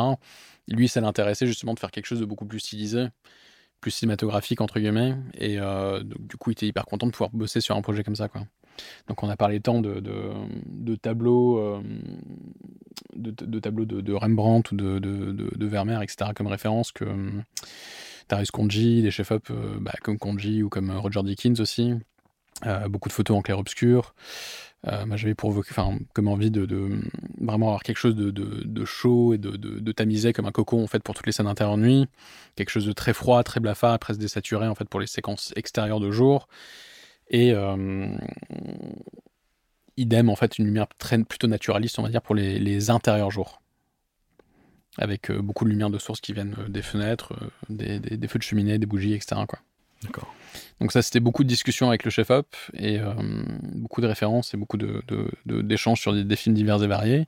On a beaucoup parlé de Seven, beaucoup de Darius Konji, du coup, et de, ces envies-là, mais bon, après, c'est un film tourné en numérique, donc qui n'a pas le, même cachet, on va dire, que les films de, tournés par Konji. Mais en tout cas, c'était une des, références, clairement, quoi. Et le choix du scope, euh, du, du format scope, c'était ce que tu voulais nécessairement oui. Ou... Oui, oui, non, moi, c'est, je, je m'étais posé la question s'il fallait le tourner en 16-9 ou en 85 au début par rapport au côté un peu plus intimiste, mais le scope s'est imposé naturellement par rapport au décor qu'on avait et euh, qui était extrêmement. Enfin, le manoir en lui-même était très vaste, très grand, très aéré, etc. Et c'est un format moi que j'aime beaucoup en fait. Mais euh, c'est pas de la, c'est pas de l'anamorphique, c'est du sphérique. Mais donc, du coup, en fait, c'est croppé, c'est du faux. C'est des barres que vous avez rajoutées pour euh, retrouver le ratio. Je suis pas un fan anamorphique, mais mm. j'adore le format scope, par contre. D'accord. Euh, pour le, les répètes, euh, avec les, répétitions avec les comédiens, comment ça s'est passé? Les répètes, j'ai eu, j'ai, réussi à avoir une semaine de répètes avec l'actrice principale Freya Tingley et Simon Abkarian on avait pu faire euh, beaucoup de lectures, d'échanges, de, discussions sur les personnages, sur les scènes du film. En fait, la comédienne, on l'avait fait venir de Los Angeles parce qu'elle vivait là-bas, euh, sur Paris, et on s'était enfermé dans un appartement avec elle et Simon Carian pendant cinq jours. À, enfin, une petite semaine, on va dire. En tout cas, à tout lire, tout discuter, échanger, etc. En mode, euh, si on veut changer les choses, c'est maintenant. C'est ici et pas sur le plateau, quoi. Euh, du coup, ça c'était intéressant, mais je pense que c'est surtout intéressant pour les comédiens de se jauger, de se renifler entre guillemets pour euh, mmh. s'apprivoiser et euh, créer un peu des liens à ce moment-là pour que après ça roule davantage sur le, sur, le, sur le plateau. Quoi. Même moi, ça me permettait de voir aussi comment eux réagissaient et comment ils travaillaient. Comment il fallait les aborder aussi après pendant le tournage. C'est-à-dire que Simon, il avait un côté, lui vient du théâtre à la base, donc c'est un acteur qui attend, ça a beaucoup répété, beaucoup travaillé, beaucoup apprendre, etc connaît son texte sur le bout des doigts et qui est vraiment très très très méticuleux sur son travail. C'est un bonheur de travailler avec lui pour ça d'ailleurs. Euh, et Freya, c'était justement une, comédienne qui, en fait, qui travaille depuis ses 14 ans dans que de la série euh, américaine. Et donc qui est surtout habituée au gros plan, qui n'est pas forcément habituée au plan large, parce qu'il n'y a que des doublures en fait. Enfin, beaucoup de doublures en tout cas sont utilisées pour ces séries-là. Donc qui sait parfaitement comment se tenir et comment se positionner par rapport à la caméra sur des, gros plans, mais qui par contre va pas savoir aussi bien bouger son corps qu'un acteur de théâtre. Sur les plans larges en tout cas. Donc ça c'était un truc justement qui... Idem aussi, c'était quelque... enfin, une actrice qui aime bien, euh, qui aimait bien, on va dire plutôt pas, pas, pas, pas d'improviser, mais en tout cas de ne pas rêver euh, tout en sachant tout sur toutes les scènes, etc. Quoi. Elle préfère avoir ce truc un peu plus spontané dans l'instant, à l'inverse de Simon qui préparait énormément avant. Quoi. Est-ce qu'il y a des euh, musiques qui vous ont justement inspiré pour, euh, pour l'écriture, vu qu'on parle d'une, d'une fameuse sonate? Est-ce que vous avez longtemps cherché à essayer de trouver euh, cette fameuse sonate? Oui, alors bah, je peux parler du coup de, du compositeur Alexis Mingo. Donc Alexis, lui c'est pareil, ça fait 10 ans que je le connais, qu'il hum, avait fait un court métrage la musique d'un court métrage que j'avais réalisé mais il y a 10 ans. On était restés en contact depuis et pour ce film, on avait longuement discuté avec les producteurs sur le choix du compositeur en se disant qu'il faut pas qu'on se rate, il faut qu'on trouve euh, la bonne personne vu qu'on parle de musique, d'une partition, etc. Et on a échangé sur plein de noms, de gros noms même de compositeurs en se disant on peut attirer avec ce sujet-là un gros nom, un gros compositeur, etc. Sauf qu'au final, euh, ça, euh, très sincèrement, je pense qu'on a très vite abandonné l'idée en se disant en fait ça va coûter trop cher, ça va être trop long. Et sait-on jamais sur un malentendu, le mec peut nous quitter du jour au lendemain pour un projet plus gros parce que voilà. Parce qu'on a évoqué des noms comme euh, Elliot Goldenthal, euh, ah Daniel Elfman, enfin non, pas, pas Elfman, non, Elfman non. On a évoqué euh, Alexandre Desplat par exemple, en se disant que potentiellement c'est un projet qui pouvait l'attirer. Et très vite, en fait, on nous avait déconseillé en disant non, mais il est sur trop de choses, etc. Donc on nous a très vite conseillé en fait de faire un casting de jeunes compositeurs en se disant ok, on fait le pareil, on va trouver un jeune compositeur qui va pitcher justement un essai pour nous. Et j'avais, vu que je connaissais Alexis, en fait, je lui avais demandé est-ce que ça t'intéresse de pitcher un truc pour nous? Lui, évidemment, tout de suite, il s'est jeté sur le truc. Il a fait un travail incroyable sur le pitch. Et il avait enregistré en plusieurs jours euh, des propositions de musique différentes qui collaient parfaitement à ce que je cherchais pour le film, qui étaient plus d'inspiration euh, hermanienne, on va dire, euh, Bernard Herrmann, on va dire score classique orchestral de cinéma, mais en même temps, pour la sonate en elle-même, il fallait quelque chose d'un peu plus moderne même si ça reste avec des, instruments classiques, on va dire, mais qui, qui est ce, ce côté à la fois euh, enivrant, voûtant, mystérieux, séduisant, mais en même temps très, très sombre et presque dérangeant dans le sens où il y a des notes qui sont pas forcément. Euh, enfin, qui sont presque dissonantes par moment, on va dire. Mmh et ça, il a parfaitement compris. On a, on a beaucoup travaillé en amont à s'envoyer pas mal de références, etc. Lui, m'envoyait des compositions, je lui renvoyais des, des notes sur ses compos. Et au bout de 4-5 versions différentes, on est arrivé avec le morceau de la sonate qu'il a dû composer avant le tournage pour que euh, bah, déjà la, comédienne puisse se plaquer dessus parce que alors ça justement c'est intéressant c'est que la comédienne ne savait pas du tout jouer au violon. Du coup ça c'était euh, on lui a payé des cours de violon avec un, un, coach à Los Angeles. Et surtout en fait on a on a trouvé une doublure qui était euh, assez inespérée parce qu'elle lui ressemblait beaucoup euh, physiquement en termes de taille, euh, de poids, de, de, longueur de cheveux, etc. Quoi. Donc à la base, c'était j'avais pris une doublure juste pour les gros plans main, pour les inserts. Mais au final, elle a servi beaucoup plus parce que vraiment, le, la comédienne, bon, malheureusement, elle n'a pas assez travaillé son violon pour le, tournage. Et on s'est retrouvé à avoir un recours à des subterfuges où la, la doublure main est devenue carrément la doublure physique de la violoniste. Et tu peux, c'est très dur de tricher avec ça parce que le violon, à l'inverse du piano où tu peux tricher en mettant des, des inserts sur les mains, etc. Là, le violon, il est là. Donc, du coup, en fait, c'est vraiment euh, à la hauteur du visage, etc. Donc, c'est beaucoup plus dur de tricher à ce niveau-là. Donc, nous, on est parti. Euh, moi, ma théorie, c'était euh, la théorie de Schwarzenegger dans Terminator 2, qui est que bah, quand tu le vois en plan large sur une moto, c'est un cascadeur, mais en fait, quand tu le vois en gros, en gros plan, tu dis Ah non, c'est Schwarzenegger. c'est bon, c'est lui, en fait. Et en fait, ton cerveau fait le, le, cheat, entre guillemets, et puis ça, ça marche. Quel genre de réal tu es sur le plateau? Très méchant, tyrannique et tu les tapes, j'imagine. Euh, comment tu règles Enfin, déjà, est-ce qu'il y a eu des conflits? Et si oui, comment tu les règles? Comment tu arrives à Avec beaucoup de diplomatie. non, euh, honnêtement, et je dis pas du tout ça pour m'envoyer des fleurs ou quoi que ce soit, mais c'est une remarque qu'on m'a beaucoup fait suite au tournage de la part de beaucoup de membres de l'équipe, c'est qu'on me dit être un réalisateur très calme et très précis. Et manifestement, c'est quelque chose qu'ils ont énormément apprécié parce que beaucoup de réalisateurs de premier long.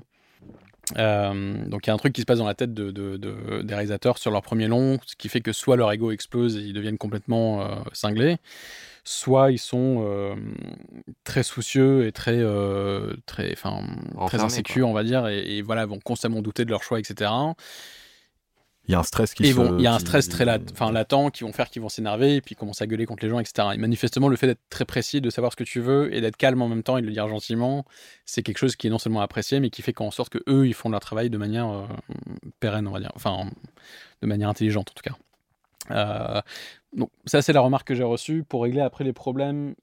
Tu me demandes quel genre de réalisateur es-tu je, je, je tiens à venir très préparé sur un plateau, c'est-à-dire qu'il faut que, enfin, J'aime pas si on fait beaucoup de changements sur le, jour même, le jour T, enfin au moment T. Je découpe tout en amont, je storyboard tout en amont, je, tout est, si tout est, d'où la prépa aussi beaucoup plus intense que le tournage. Je préfère arriver vraiment, comme je disais, avec un plan d'attaque que les mains dans les poches, euh, même si parfois il faut tout changer à la dernière minute, etc. Il faut être prêt à ça, il faut l'accepter, et c'est souvent là où tu trouves des, des super idées aussi. Il y y y y a plein de petites choses comme ça où c'est de l'ordre de l'humain, Où il faut arriver à, à ménager, à négocier euh, avec la personne euh, en question, et ça peut parfois être euh, un technicien ou un, des collaborateurs de l'équipe. Mais je pense que de manière, je crois que c'est John Borman qui disait ça, qui disait que ça sert à rien de gueuler sur un plateau de tournage en fait, parce qu'il suffit de dire calmement les choses aux gens. On et doit si dire ça, qui- comprendre. Comment Il aurait fallu dire ça à Jean-Pierre. Exactement, ouais. Bon, pardon. 28 jours de tournage, ça a été suffisant? Enfin, je veux dire, euh, est-ce que vous avez pris du retard? Est-ce que tu as dû faire des concessions sur ton découpage euh, à cause de retard éventuel? Alors sur le découpage, non. Après, sur le, comme je disais, en fait, sur, il y a plusieurs scènes du scénario qui ont été coupées Ouais. pour rentrer dans ces 28 jours. À la base, le premier assistant avait fait un travail de, de- enfin, avait fait un planning en fait où il avait estimé, euh, je crois, à 45 jours le, le- le tournage. Euh, ça, je disais, enfin, pour, pour moi et comme mes producteurs, c'était no way. Mes producteurs voyaient plutôt 25 jours de tournage. Moi, justement, je disais, on peut peut-être trouver un entre deux qui soit intéressant, qui soit plutôt 30 jours, etc. Au final, on est arrivé à 28. Euh, donc ça, après, c'était aussi le fait de savoir ça et le fait d'imposer, de tu, tu mets un là aussi pendant la prépa de te dire, ok, on n'a pas le droit à l'erreur, on n'a que 28 jours de tournage, il faut que tout rentre, il faut qu'on fasse entre 12, 15, voire 20 plans parfois par jour, euh, avec de la grosse machinerie, etc. Plusieurs personnes m'ont dit, toi, ces plans-là, s'ils vont sauter, c'est clair et net, parce qu'on n'aura pas le temps de les faire. Au final, on les a fait, non seulement parce que je les ai imposés très tôt, mais aussi parce que tout le monde s'est préparé tôt à ce qu'il faille le faire, en fait, et le faire bien. Et euh, ça, c'est vrai que du coup, en fait, c'est niveau découpage et niveau. Non, je suis très très content de, de- de tout ce que j'en- tout ce qu'on a réussi à faire en ces 28 jours, parce qu'effectivement, c'était très serré, mais comme je disais, il y avait ces- le fait de tourner pendant trois semaines dans un seul et unique décor. Et le fait de tourner là-dedans, je pense que ça nous a aussi beaucoup aidé euh, en intérieur notamment aussi, donc sans les aléas de la météo, l'extérieur, etc. Euh, ça, c'était c'était bénéfique, clairement. Et puis le fait d'avoir aussi bien préparé Ouais, ouais. En pré-prod aussi. Quoi. Ouais, ouais, vraiment. Ça d'ailleurs, c'est ouais, c'est moi ma, ma grande fierté personnelle sur ce film. Il y a plein de choses où je suis pas du tout content, il y a des choses où je suis semi content, des choses où je suis très content. Mais ma grande fierté, c'est d'a- d'avoir réussi à faire tout ce qu'on a fait en si peu de temps et avec aussi peu d'argent. Et, dans- et est-ce que dans, dans tout ça, tu as pu, tu, tu as pu euh, faire des improvisations euh, aux comédiens des fois ou ou vous avez euh, respecté ce. On a eu un ou deux jours où on était un peu en avance niveau timing. On n'avait pas le luxe de faire. On avait que le loisir de faire une seule scène, par exemple, de dialogue entre deux comédiens.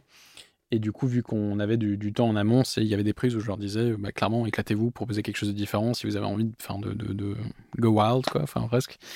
Et donc, on a pu se marrer grâce à ça, notamment avec Simon qui s'amuse constamment avec des, des accessoires, des objets, qui, qui les manie, enfin, justement, qui va essayer des choses différentes. Et donc, mais après, oui, non, globalement, le- il n'y a pas eu énormément d'improvisation, on va dire. Question, euh, vous avez tourné avec une Harry? Ouais, Yes. euh, c'était le minimum hein, quand on a une équipe. Alors non, de- figure-toi que c'était même pas fourni par Harry, c'était fourni par des, des loueurs de matériel locaux en Lettonie. Parce qu'en fait, apparemment, Harry, à- à- bon, en tout cas à l'époque, en tout cas, ils ne fournissaient pas les caméras pour leur projet, de leur, leur, leur, leur production. Très bizarrement d'ailleurs, on n'a jamais vraiment compris pourquoi, enfin bref. Mais on a quand même tourné en Alexa, donc on avait tourné avec l'Alexa XT et l'Alexa Mini, parce qu'on avait plusieurs séquences qu'on a tourné à deux caméras. La majorité du film c'était à une seule caméra, mais sauf deux ou trois scènes, je crois, on était vraiment à court de temps. Il y avait la scène notamment du musicologue où on avait beaucoup de plans à rentrer en peu de temps, en peu de jours, etc.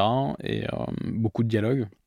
Donc on avait, on s'est servi de deux caméras pour, euh, pour les chants contre chants notamment. Euh, et la scène de climax aussi. Où vu que tout était storyboardé, on se disait tel plan il va être shooté avec la caméra A, euh, tel plan avec la caméra B. Et puis en vrai, ça, ça peut être un vrai gain de temps à partir du moment où c'est bien réfléchi, etc. Quoi. Et la, la scène d'intro où, euh, où on est dans le, dans le personnage. J'allais dire, oui, ça c'est la seule scène qui n'a pas été tournée en Alexa, qui était Ah. tournée avec euh, des petits appareils photo euh, Sony Alpha 7S. Donc euh, ça, on les avait choisis notamment parce que c'était des très basses lumières, tu pouvais faire des, des- des- des belles choses, on va dire, avec, mais surtout parce que c'est très léger. Et ça permettait de, de- On avait créé un rig en fait à partir d'un casque à moto avec un espèce de système de poids derrière le casque à moto et la focale qui était devant le, le chef. En fait, ce les, les avant-bras que vous voyez au début, c'est le chef-op. C'est du chef-op. Parce que c'était le faire avec Ruger Hauer, c'était pas possible. Bah ouais. et euh, intenable sinon. Et euh, il fallait qu'on soit très précis. Et euh, pour ça, du coup, ouais, on a utilisé une caméra différente, donc qui apporte un cachet très différent, moins, un peu plus amateur entre guillemets, mais euh, on va dire c'était la seule manière possible en fait, sans passer par une caméra trop lourde ou un dispositif trop lourd, en tout cas.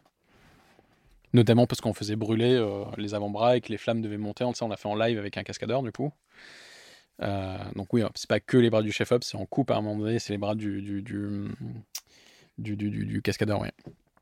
Qui s'était fait cramer les bras, donc euh, ça c'était c'était drôle d'ailleurs. Ah oui, moi je j'avais même pas Avec du gel. que c'était. Ouais, ouais. Ouais. D'accord. Ouais, je pensais que c'était un truc en plus. euh, Bah ouais, moi c'est fixe. Non, non, c'est un mélange. On avait fait une passe de flamme qu'on avait rajouté après sur Ah. l'image, mais après, par contre, les avant-bras qui sont en Oui. feu, c'est vraiment, c'est vraiment en Oui, feu. C'est, il a du gel euh, Ouais, du gel. euh, Un truc un peu, Euh, anti-inflammatoire. Enfin, je sais ouais. plus comment on appelle ça en français, mais hum, voilà. Enfin, c'est un gel très Protecteur, froid, en tout cas protecteur. Ouais.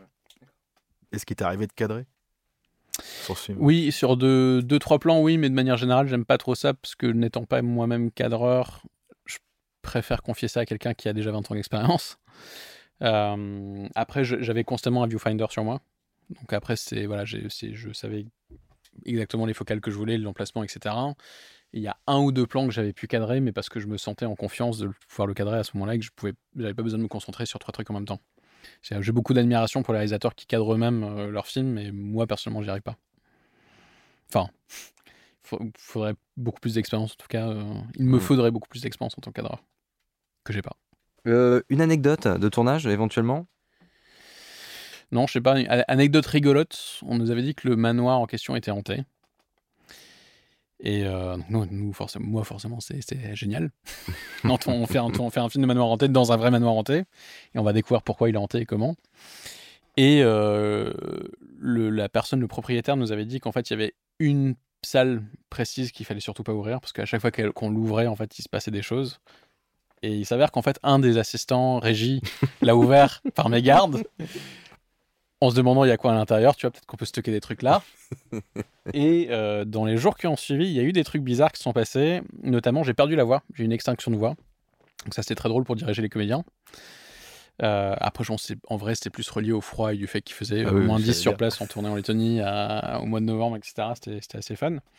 Mais euh, non, il y a eu des câbles qui sont tombés euh, du plafond ou une lumière qui tombait juste à côté de la comédienne. Il y a eu, euh, moi, j'étais passé devant un, un- comment tu dis, un, un espèce, un ventilo qui, m'a, qui, qui a explosé devant moi avec euh, des étincelles qui ont vo- volé sur le sol. Je suis pas du tout superstitieux ou croyant ces choses-là à la base, mais je trouvais ça assez, assez bizarre. Et j'ai pris feu. J'ai c'est en fait c'est ane- anecdote rigolote c'est en fait je euh, on avait des le, le- le manoir où on tournait était pas chauffé. Donc en fait on avait des petits chauffe-eau euh, à gaz en fait avec une flamme apparente qui était juste protégée par une grille. En Ouais. fait il y avait rien pour protéger la flamme. Et moi je portais une grosse parka pour me réchauffer et qui ça a me descendait à- jusque là et à un moment donné pendant que je parlais avec mon assistant j'avais fait un pas en arrière pour lui parler et puis en fait je sens Madame Doubtfire quoi. Je sens un truc cramé un truc chaud en fait derrière moi et puis en fait je me retourne il y a des flammes sur mon manteau avec mon manteau qui est en train de fondre. Et euh, voilà. Bref c'est l'anecdote euh, rigolote on va dire euh, dont je me souviens spontanément. Euh, Combien de jours pour la post-production? Euh, de jours je saurais pas te dire mais on avait à peu près 8 semaines de montage. Donc le film était monté par Jean-Philippe Ferré avec qui j'avais fait. Antity donc Et d'ailleurs, en fait, ça avait déjà... tu lui envoyais déjà des plans depuis le, depuis Oui, le tournage oui, ou- en fait, on avait tous les plans étaient tous les soirs sur serveur, donc on pouvait à la fin de chaque journée ou à la fin de chaque semaine, on regardait tous les plans qu'on avait tournés. En tout cas, moi, je pouvais les regarder depuis un serveur sur Internet. Et euh, lui, il les recevait en même temps, du coup. Donc, en fait, il en profitait pour dérocher, euh, synchroniser tous les plans, commencer à faire ses fichiers, ses dossiers, etc. Et il avait même commencé à faire des essais, des tests à distance pour monter des séquences, un petit peu euh, sans me les montrer ou quoi que ce soit, mais juste pour faire des essais lui dans son coin. Et en fait, quand j'étais revenu sur Paris, en fait, tout était déjà, euh, tout, enfin, tous les plans étaient déjà là. Donc, on avait juste à attaquer le montage, en fait. Donc, euh, j'ai eu quoi, une semaine de, repos en rentrant du tournage, puis on attaquait direct le montage. Et ça, c'était 8 semaines, ouais. 8 semaines de, de montage, et hum, le, le- tout ce qui était VFX, étalo et mixage s'était fait cinq mois plus tard, pour des raisons de planning de Harry, en Allemagne du coup. Donc on est parti à Munich pour, pour faire tout ça. Et on avait... euh, C'était très court, c'était très court, on avait je crois même pas deux semaines de en tout et pour tout pour faire tout ça. Pour les... Là, tu parles des effets spéciaux? Et le Ouais. et le- montage? Et Alors eux ils avaient commencé une part avant qu'on arrive sur place. Ah oui. Quand je dis on, c'est moi et mes producteurs. Moi et mon producteur, pardon, Laurent Fumon. Euh, le mixeur aussi, qui était français, que j'avais fait venir, il avait une semaine pour tout mixer. Enfin, en tout cas, c'était fait dans des délais très très courts. Ouais. Et euh, pas évident, mais super conditions, mais juste euh, délais très très courts. Notamment l'étalonnage où. Ouais, on a eu des frayeurs sur l'étalonnage. euh, l'éta- L'étalonneur qui avait fait du zèle et qui avait fait un étalonnage qui n'était pas du tout ce que j'avais demandé à la base. Parce qu'il avait travaillé, il avait fait un premier étalonnage du film dans son coin. Et on avait Et là, il avait vraiment travaillé sur, sur la Lui, il a fait un truc orange en fait. Il a fait un truc complètement. euh, Vous voyez la série Dark, la série euh, sur, sur- avec des couleurs qui pètent dans tous les sens. En fait, c'est on aurait dit que les personnages étaient orange, enfin, qui sortaient de, de- de vacances, etc. Il fallait- Enfin, je disais mais c'est pas du tout le, le, le- le film qu'on essaie de faire quoi. Il y a des envies hein, entre euh, le, le costumier, je crois, ou le Ouais. styliste. Il y a des- ah, mais clairement, il y avait- il y, a- ouais, ouais. il y en a le côté classique, il, il pas, il avait pas ouais. intégré. Ah non non non, lui il avait oui oui. Je- Et surtout je pense qu'il était plutôt content de son travail, donc il a vite déchanté quand, quand j'y arrivais. Et euh, non non mais a- après on a, on a vite rectifié le tir, mais c'est juste que c'était des délais très courts. ouais. Et pour les effets spéciaux, du coup, avec euh, Sébastien Drouin, euh, c'était lui qui était le directeur post-prod? Alors non, il était superviseur VFX vraiment Ah. sur le plateau, sur le tournage. D'accord. et notamment en prépa pour dire tel ou tel effet, il faudrait qu'on prévoie ça au tournage pour faire des plates, pour faire des, des- des rêves, des rêves de lumière, etc. Euh, après, il était là pendant la post-prod, une partie de la post-prod en tout cas pour superviser, pour vraiment donner son, son apporter son regard, son œil sur, euh, sur les plans. Euh, après, il était moins impliqué sur la partie allemande, justement des effets avec le- le- la créature. Enfin, il était impliqué mais à distance, on va dire. Donc c'était un, il travaillait sur d'autres projets, donc. euh, D'accord. Alors, du coup, qui, euh, est-ce qui, qui suivait le plus? C'était plus toi ou c'était C'était euh, moi et mon producteur? aussi, qui donc Laurent Fumon, qui de par sa boîte Imagine Work, en fait, il a un pied dans les effets spéciaux et la post-prod, donc il s'y connaît très bien aussi. Euh, et après, on avait aussi un directeur de post-production euh, rattaché à Remedia. D'accord. Qu'est-ce que tu penses qu'il a. Bon, je, je rebondis peut-être sur la question, je la pose différemment. Tu t'as dit que t'ét- t'étais pas très satisfait finalement de la créature. Qu'est-ce que tu penses qu'il a manqué? Euh, Enfin, est-ce que tu penses. Parce que bon, je sais, on peut imaginer qu'il y a un manque d'argent, j'imagine, on va retomber là-dessus, mais est-ce que tu penses qu'avec plus de prépa, vous auriez pu faire mieux? Ou est-ce que c'est quoi qu'il arrive inhérent à la- honnêtement- à- ouais, à l'aspect financier? Honnêtement, c'est- si je devais tout refaire aujourd'hui, je pense que j'aurais déjà utilisé beaucoup plus de live que simplement avoir recours de la 3D des images de synthèse. Et surtout, en fait, j'aurais beaucoup plus suggéré la créature Hmm. finale que la montrer. C'est-à-dire que j'avais une envie de montrer vraiment, plutôt que de me dire non, on va rester tapis dans l'ombre, etc., ou en flou, etc. Et je pense qu'avec le recul, ça aurait été la bonne solution. Enfin, il y a un peu de ça dans la scène finale, si vous vous en souvenez, mais euh, je pense qu'on aurait pu aller beaucoup plus loin là-dedans. Et je pense que c'est ce que j'aurais dû faire, en fait. Pour que vraiment le résultat soit euh, comme je l'entends, quoi. Hmm. Et je pense qu'il y a clairement deux ou trois plans, et ça joue à pas grand chose, deux ou trois plans qui sont en trop. Enfin, je sais pas ce que vous, vous en avez pensé après si- de, de- de- de tout ça, mais euh, il y a deux ou trois plans qui pour moi ne fonctionnent pas et qui niquent tout le reste en fait. Mais après, ça c'est moi. C'est, voilà, Ouais. c'est- c'est- je sais a j'ai eu Je le ressens. Alors, moi, je peux, je, je peux être, je peux être honnête. Bien je, sûr. je l'ai ressenti un petit peu, Ouais. mais en même temps, euh, je regrette pas trop parce que bon, je me dis bon, voilà, parce qu'il n'y a pas 36 créatures en fait pendant le, Ouais. pendant le film, donc euh, Oui. c'est- c'était un moment où euh, je peux totalement, je peux totalement comprendre qu'on qu'on monte la, la créature plutôt qu'on la, qu'on la suggère. Moi, j'avais très envie de la montrer. J'avais envie que ça finisse sur un Ouais. truc complètement démurge et fou, on va dire. Donc pour moi, c'était important de le montrer. Mais euh, je pense qu'en la suggérant, en ayant recours davantage à des, des- des artifices de mise en scène, etc., pour la, la- la masquer un peu, ça aurait été plus malin avec le recul Mm. par rapport à l'économie du film et le budget. Euh, je sais plus ce que je voulais rajouter là-dessus. Euh, Si Mais oui. t'avais eu à le refaire, je, je crois que c'était peut-être ça. Non, non, oui, oui, mais après, voilà. c'est ça qui est bizarre, c'est que j'ai eu des tas de retours très différents, même des gens du métier, des, des- tant des personnes qui ont adoré la créature finale, que des gens qui ont détesté, que euh, des gens qui euh, s'en fichent un peu, en fait. Et euh, enfin, pour qui c'est anecdotique par rapport au reste du film, quoi. Donc euh, vraiment, il y a de. C'est très subjectif aussi, je pense. Mais moi, je sais qu'en tout cas, quitte à refaire, j'aurais utilisé beaucoup plus la, la suggestion. Tu as eu d'autres problèmes sur d'autres, sur d'autres, sur d'autres effets euh, dans le film ou... Euh, non, il n'y a pas eu spécialement d'autres problèmes sur les effets. Je suis très content de l'effet des statues, par exemple, qui bougent dans le jardin. Je trouve que ça, ça, ça fonctionne bien. Il y a beaucoup d'effets en fait qui sont invisibles aussi. Enfin, invisibles. Des ciels refaits, où il y a Mm. par exemple il y a une séquence où elle parle au téléphone dehors devant le manoir. Normalement, il y a une vitre derrière elle qui est couverte d'une bâche qui est pétée qu'on pouvait pas toucher. Ben, en fait, toute la vitre a été refaite en 3D. Donc c'est un truc qui est presque inutile entre guillemets, qui se voit pas, mais qui voilà, qui, qui, qui marche très bien. Euh, le concert à la fin, le, le- le- la salle, enfin tout le public, en fait, on avait que 100, 120 figurants. La salle faisait 300 ou 400 places. Donc on devait faire un composite avec plusieurs, euh, en les filmant vraiment avec des plaques différentes où on, on déplaçait le public à chaque fois pour vraiment remplir toute la salle en entier pour euh, deux plans quoi. Euh, et idem aussi toutes les affiches que vous voyez devant la devanture de la salle de concert, ça c'est de la 3D, c'est des images de synthèse. Ça a été rajouté après en post-prod. Donc tout ça, ça, c'est plutôt des effets dont je suis plutôt content parce que invisible je pense que ça, ça fonctionne, c'est c'est ça raj- il y a une valeur ajoutée en tout cas dans le film. Comment vous avez bossé le sound design avec Eric Chevalier? Eric était surtout mixeur, donc euh, enfin il était que mixeur d'ailleurs, il était, il a pas, Ah, tout- était pas dans le sound design, ok. design, mais par contre le sound design euh, était fait chez euh, Attention aux chiens, a aussi la boîte de, de post-prod son où j'avais fait Entity. Lui avait, avait fait une banque où il avait récupéré énormément de sons basés sur nos discussions, des échanges, etc. Sachant que le sound design c'est primordial pour ce type de film où vraiment euh, chaque craquement de plancher euh, doit être euh, bien placé, etc. et bien mixé pour créer une atmosphère, une ambiance, etc. particulière. Euh, tous les follets, tous les effets, tous les effets ont été bruités euh, entièrement par euh, Harry. Donc tous les bruits de pas, tous les bruits de, de clés, tous les bruits de portes, etc. ont été entièrement refaits. Ça, je suis très content des follets, par contre. Et on a fait beaucoup de travail en mélangeant des, des, des cris, des bruits différents, etc.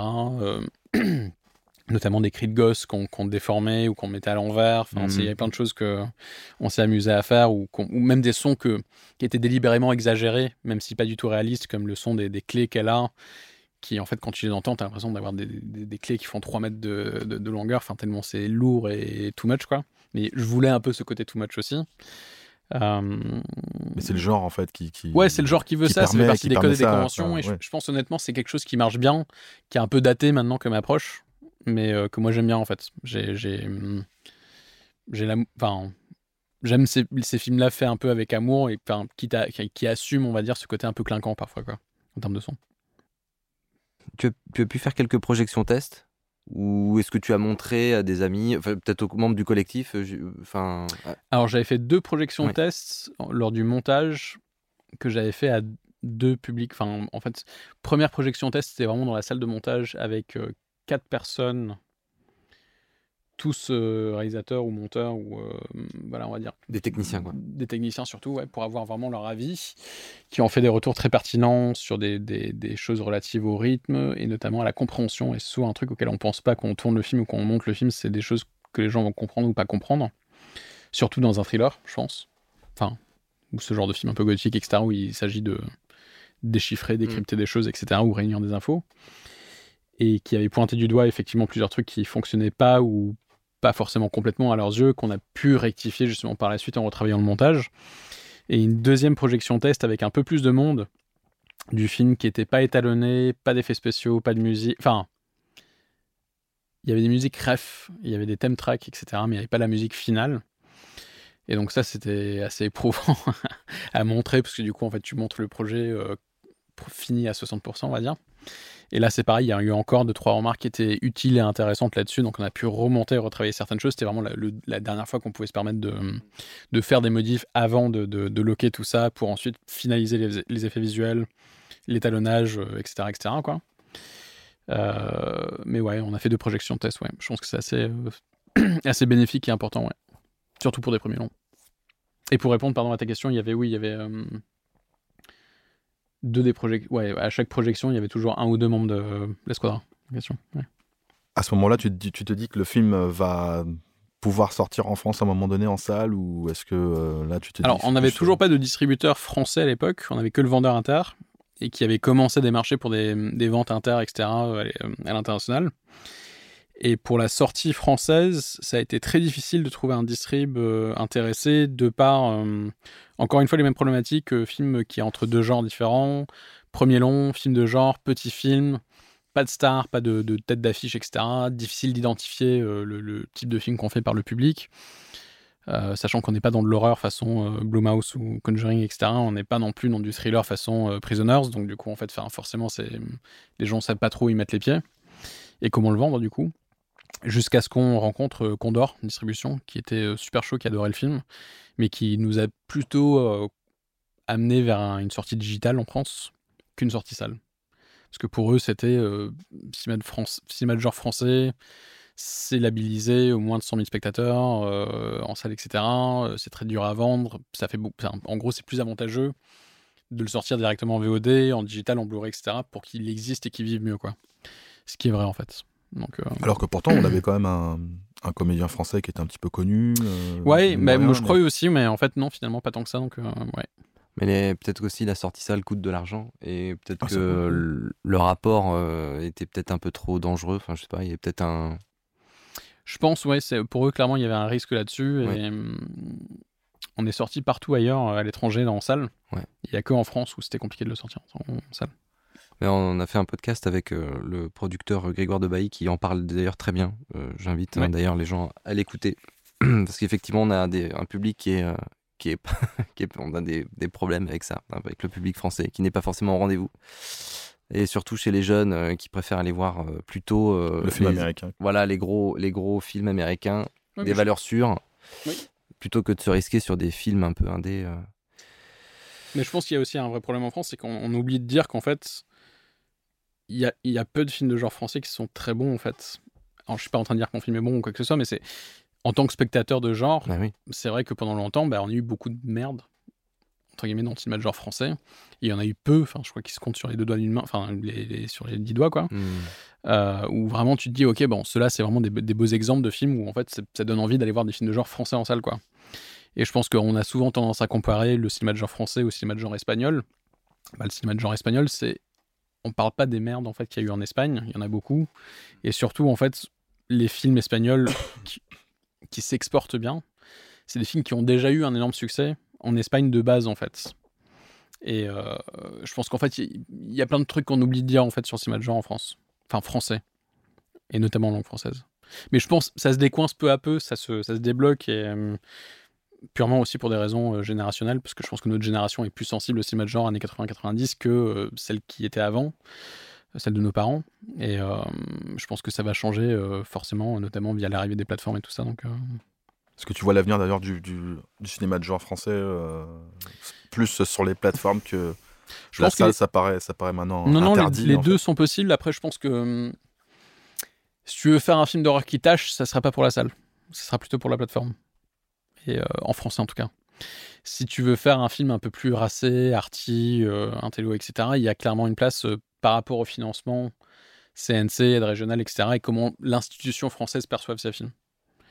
Mais, mais je pense que ça, ça peut changer. Enfin, avec la situation actuelle, c'est très dur, de, savoir aussi avec le Covid et tout ça, mais la situation des salles.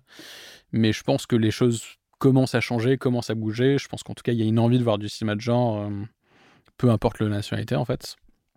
Mais c'est pas, pas évident. T'as eu des retours sur les recettes euh, du film dans le monde? Alors pas trop. du côté un peu mal, euh, du côté russe, on a zéro info sur les chiffres parce qu'ils communiquent pas du tout là-dessus. Je crois que le film n'a pas trop mal marché là-bas, en Russie. Après, euh, bon accueil critique aussi, mais on est sorti le même jour que Les Animaux Fantastiques 2.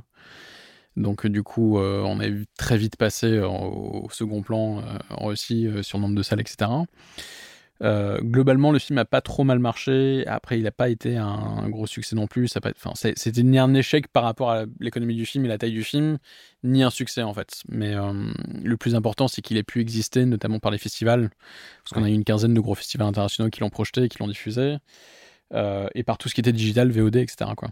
Donc, ça, je pense qu'honnêtement, j'ai pas trop d'infos très sincèrement sur les chiffres, mais d'après ce que j'ai compris ça a ni marché ni pas marché en, gros quoi. C'est-à-dire que ça a fait ce que ça devait faire par rapport à la taille du film en fait. Et pareil, est-ce que tu as eu des, euh, des échos de, de, Condor depuis que ton film est, est sorti en, en Blu-ray DVD ici? Alors, de Condor, alors oui, ça par contre, je sais que les, en France, ça n'a pas, enfin, ça pas trop marché en termes de DVD Blu-ray, notamment parce qu'on est sorti pile poil juste avant le Covid, le, le, confinement. Et je crois que ça, ça a eu un gros impact sur les ventes du, film. Par contre, je crois que le film a pas trop mal marché côté VOD. Donc euh, voilà. Pour finir par rapport au film, est-ce que euh, le film fini correspond à ton idée de départ? Même si je sais qu'il y a des choses qui, qui, qui, ne te plaisent pas, mais euh, est-ce que globalement, Ouais. t'en es quand même satisfait? Non, non, moi j'en suis très. Moi, c'est un film dont je suis très fier, très satisfait. je suis très content de, de, l'ambiance, la mise en scène, l'aspect visuel, en tout cas du film. C'est vraiment ça, ça, ça correspond vraiment à mon idée de, de départ. Après, j'ai des petites choses qui me chiffonnent à droite à gauche, que ce soit des, des détails de, qui vont d'une coupe de montage ou d'un cadre ou de, de- les effets spéciaux par exemple. Je suis pas hyper satisfait. Quand tu dis que t'es pas satisfait de quelques coupes, est-ce que tu, tu avais le final cut Oui, oui, oui, oui. d'accord. Oui, oui. Non, non, ça c'est euh, le, le Final Cut- ça c'est avec mon producteur Laurent Fumon, on était Ouais. tous les deux synchro sur l'artistique là-dessus et il n'y avait jamais eu de, de, de différence sur le montage ou quoi que ce soit. Non, c'est plus moi, avec le recul, je me dis, ah tiens, Ah. ça, en le revoyant le film, tu dis ça, on aurait dû peut-être le faire comme ça ou comme ça, enfin, c'est normal en fait. C'est le, le- le- la malédiction, je pense, Ouais, du réalisateur, c'est de voir tous les défauts dans, dans ce que tu fais après par la suite, quoi. Euh, je suis assez étonné, donc du coup, tu as plusieurs projets en cours, mais euh, j'ai vu aussi qu'apparemment, tu avais euh, aussi euh, fait un jeu vidéo. Tu avais tourné pour un je- jeu bah, vidéo. Comme, comme, comme, comme Talal, du coup. euh, Mhm. je, je- là, je suis en train de finir de la réalisation d'un jeu vidéo narratif qui s'appelle Twin Mirror pour un studio de jeux vidéo qui s'appelle Dontnod et qui avait fait des films, de, des, films des, des, jeux vidéo comme euh, Life is Strange, Life is Strange 2. euh, ils ont fait Vampire, ils ont fait plusieurs trucs qui Tell Me Why, donc euh, que Talal a réalisé récemment. Et moi, c'est un truc que je connaissais pas du tout à la base. Je suis pas du tout gamer, je viens pas du tout du jeu vidéo à la base, mais qu'on m'a proposé en fait suite à Sonata, en me disant voilà, c'est un jeu qui était déjà, enfin qui était en cours de production, mais euh, pour lequel ils cherchaient à avoir quelqu'un qui leur apporte une patte cinématographique et filmique, on va dire pour toutes les cinématiques du jeu. Donc c'est un jeu narratif, donc on va dire qu'il y a 80 à 90% de cinématiques dans le, enfin peut-être pas 90%, mais entre 60 et 80% on va dire de cinématiques dans le jeu par rapport au gameplay en tout cas. Et c'est qui sont des scènes qui sont qui doivent être filmées découpées comme des scènes de cinéma. Euh, du coup je me suis occupé vraiment de la mise en scène de ce truc là de la réelle donc le découpage des storyboards euh, toujours encore une fois en collaboration avec des storyboarders Et peut-être un scénariste aussi, j'imagine. alors non le scénario j'y ai pas du tout touché c'est ça vient pas du tout de moi Euh, mais, après non, je- mais en collaboration, tu bossais en collaboration avec. non, enfin, non, non, le scénario était déjà prêt. En Ouais, fait, c'était déjà écrit ou est plus ou moins en cours de, Ouais. de réécriture, on va dire. Euh, idem, je suis pas du tout le game director du jeu, c'est-à-dire que le game director, c'est celui qui chapeaute tous les différents aspects de gameplay, etc. Moi, j'étais vraiment le, ce qu'on appelle le cinématique director, donc vraiment celui qui s'occupe de la réalisation et la mise en scène de toutes les cinématiques. D'accord. Donc j'étais notamment responsable de hum, la direction d'acteurs euh, en motion capture. Donc on a fait de la motion capture. Euh, ça c'était rigolo, c'était totalement nouveau et différent aussi pour moi. Et euh, la direction d'acteur voix pour tout ce qui est recording, euh, enregistrement de voix de, de comédiens qui sont américains, du coup. Donc expérience plutôt, euh, plutôt enrichissante et très différente et en même temps très proche de, de, ce, de ce qu'on peut avoir l'habitude de faire, en tout cas en cinéma. Est-ce que tu serais, tu serais intéressé pour faire euh, d'autres formes euh, narratives comme euh, de la série ou carrément la série, j'adorerais, la VR par exemple Je sais pas, Ouais, c'est- très particulier, mais La V- ouais, ouais, c'est bah, c'est ouais, c'est assez, c'est plus complexe déjà. Je maîtrise pas, pas autant, je pense, mais après, il faudrait que je me renseigne davantage sur le, média. Mais euh, je trouve que c'est super, euh, c'est quelque chose qui se développe de plus en plus et qui est super intéressant. La série, carrément, c'est, j'ai même plusieurs projets de série qui sont en cours d'écriture, qui sont pas du tout associés à des prods pour l'instant, mais qui sont en cours de, euh, au stade embryonnaire, on va dire, d'écriture, etc. Mais c'est vraiment un format qui me plairait énormément ne serait-ce que même réaliser un épisode de série ou des épisodes de série qui, ne- qui ne, viennent pas de moi, qui ne sont pas écrits par moi, j'adorerais. Euh, et la VR, oui, clairement, c'est quelque chose qui, qui, qui, qui pourrait être super intéressant. ouais. Ouais. Ta dernière claque cinématographique, c'était quoi? Ma dernière claque cinématographique, euh, j'ai beaucoup aimé euh, le film de Sorkin, le Trial, Trial of Chicago 7, qui est sur Netflix. Bon, après, je sais pas si on peut dire claque cinématographique ou claque euh, Netflix. Ouais, mais ça. ça... Claque Ça- englobe tout ça, oui, oui, d'accord. ouais. J'ai beaucoup aimé ce film-là, j'ai trouvé ça super bien écrit, et les acteurs, le, script, tout, euh, vraiment, vraiment super. Euh, 1917 de Sam Mendes aussi, j'ai énormément aimé. Euh, j'ai vu Tenet que j'ai bien aimé. J'ai pas adoré pour autant, mais j'ai bien aimé. Euh, claque cinématographique. Si, il y a un petit film que j'ai vu cette année que j'avais beaucoup aimé qui s'appelle Swallow, euh, qui est un petit film indé dont le nom du réalisateur m'échappe maintenant. Je, Mir- euh, je sais plus comment il s'appelle. Mais je sais pas si vous voyez ce que c'est, c'est un Bien petit sûr, film je euh, vois, je vois très bien. Tu l'as vu toi? Je J'ai pas, pu le voir. qui a un côté presque. Cronenberg en fait dans, dans, dans le propos. Enfin, c'est une jeune femme en fait qui va commencer à manger et avaler en fait des objets de plus en plus gros. Et, et en fait tout ça c'est relié à quelque chose de profond psychologiquement. Et Ouais. c'est un thriller. Et enfin en tout cas c'est traité comme un thriller. C'est un portrait de personnage et c'est un film euh, assez étonnant et curieux euh, par les temps qui courent qu'on pas de déjà, voir. déjà assez. euh, Mais c'est un film qui m'a beaucoup plu et qui que j'ai qu'on a vu sortir de nulle part quoi. Et qui est, qui est sorti en début d'année. Un conseil pour un, pour un jeune metteur en scène honnêtement, de faire, de, de, de, de, de faire autant que possible, de tourner autant que possible, même des trucs à la con, euh, des clips, des cours, de, de, de tourner. Enfin, vraiment, de, je pense qu'il n'y a, y a pas mieux. Il n'y a, a pas meilleure école, en fait, que de regarder des films et de faire des films. Point. Et je pense que, en fait, la, moi, le meilleur conseil qu'on ait pu me donner, c'est très jeune. C'était un prof de musique qui m'avait dit ça. Il a dit Mais pourquoi t'achèterais pas une caméra vidéo et tourner des courts-métrages avec? Et en fait, c'est le meilleur conseil qu'on ait pu me donner parce que ça te met dans une mécanique et dans une logique en fait de fabriquer des choses et de te confronter à des soucis auxquels tu seras confronté d'ailleurs plus tard dans des, longs métrages, mais à une échelle beaucoup plus réduite. Donc à un jeune metteur en scène, si on parle vraiment de d'ado ou euh, étudiant en cinéma, je pense que vraiment de, de tourner autant que possible et de faire autant que possible, tout en, en bouffant du film et en apprenant de ce que tu regardes et ce que tu analyses. Après, euh, pour une personne, on va dire, un peu plus aguerrie et qui a déjà emmagasiné un petit peu ces, ces choses-là, compris ces choses-là en tout cas, je dirais vraiment de- d'être patient et acharné à la fois. Parce que ça peut prendre énormément de temps et jamais rester bloqué sur un seul projet, toujours avoir plusieurs projets sur, euh, sur le feu, plusieurs casseroles sur le feu, et constamment être euh, en demande, euh, d'être curieux et puis d'en de, d'en vouloir. Quoi. Je pense qu'il n'y a pas. il Y a pas ouais, faut être acharné et patient à la fois. Bon, Bah, bien. écoute, Je merci. pense est arrivé à la Merci à fin. vous. Merci Andrew. C'est cool. C'est la fin de ce huitième numéro de Dédale, podcast animé par Jules et Flav. Merci pour votre écoute. Nous espérons que vous avez passé un bon moment en notre compagnie. Retrouvez tout un tas de liens dans la description. Pour nous soutenir, nous vous invitons à vous abonner sur YouTube, SoundCloud, Spotify, Apple Podcast. Retrouvez-nous sur Instagram, Twitter et Facebook. À très bientôt pour un prochain numéro de Dédale.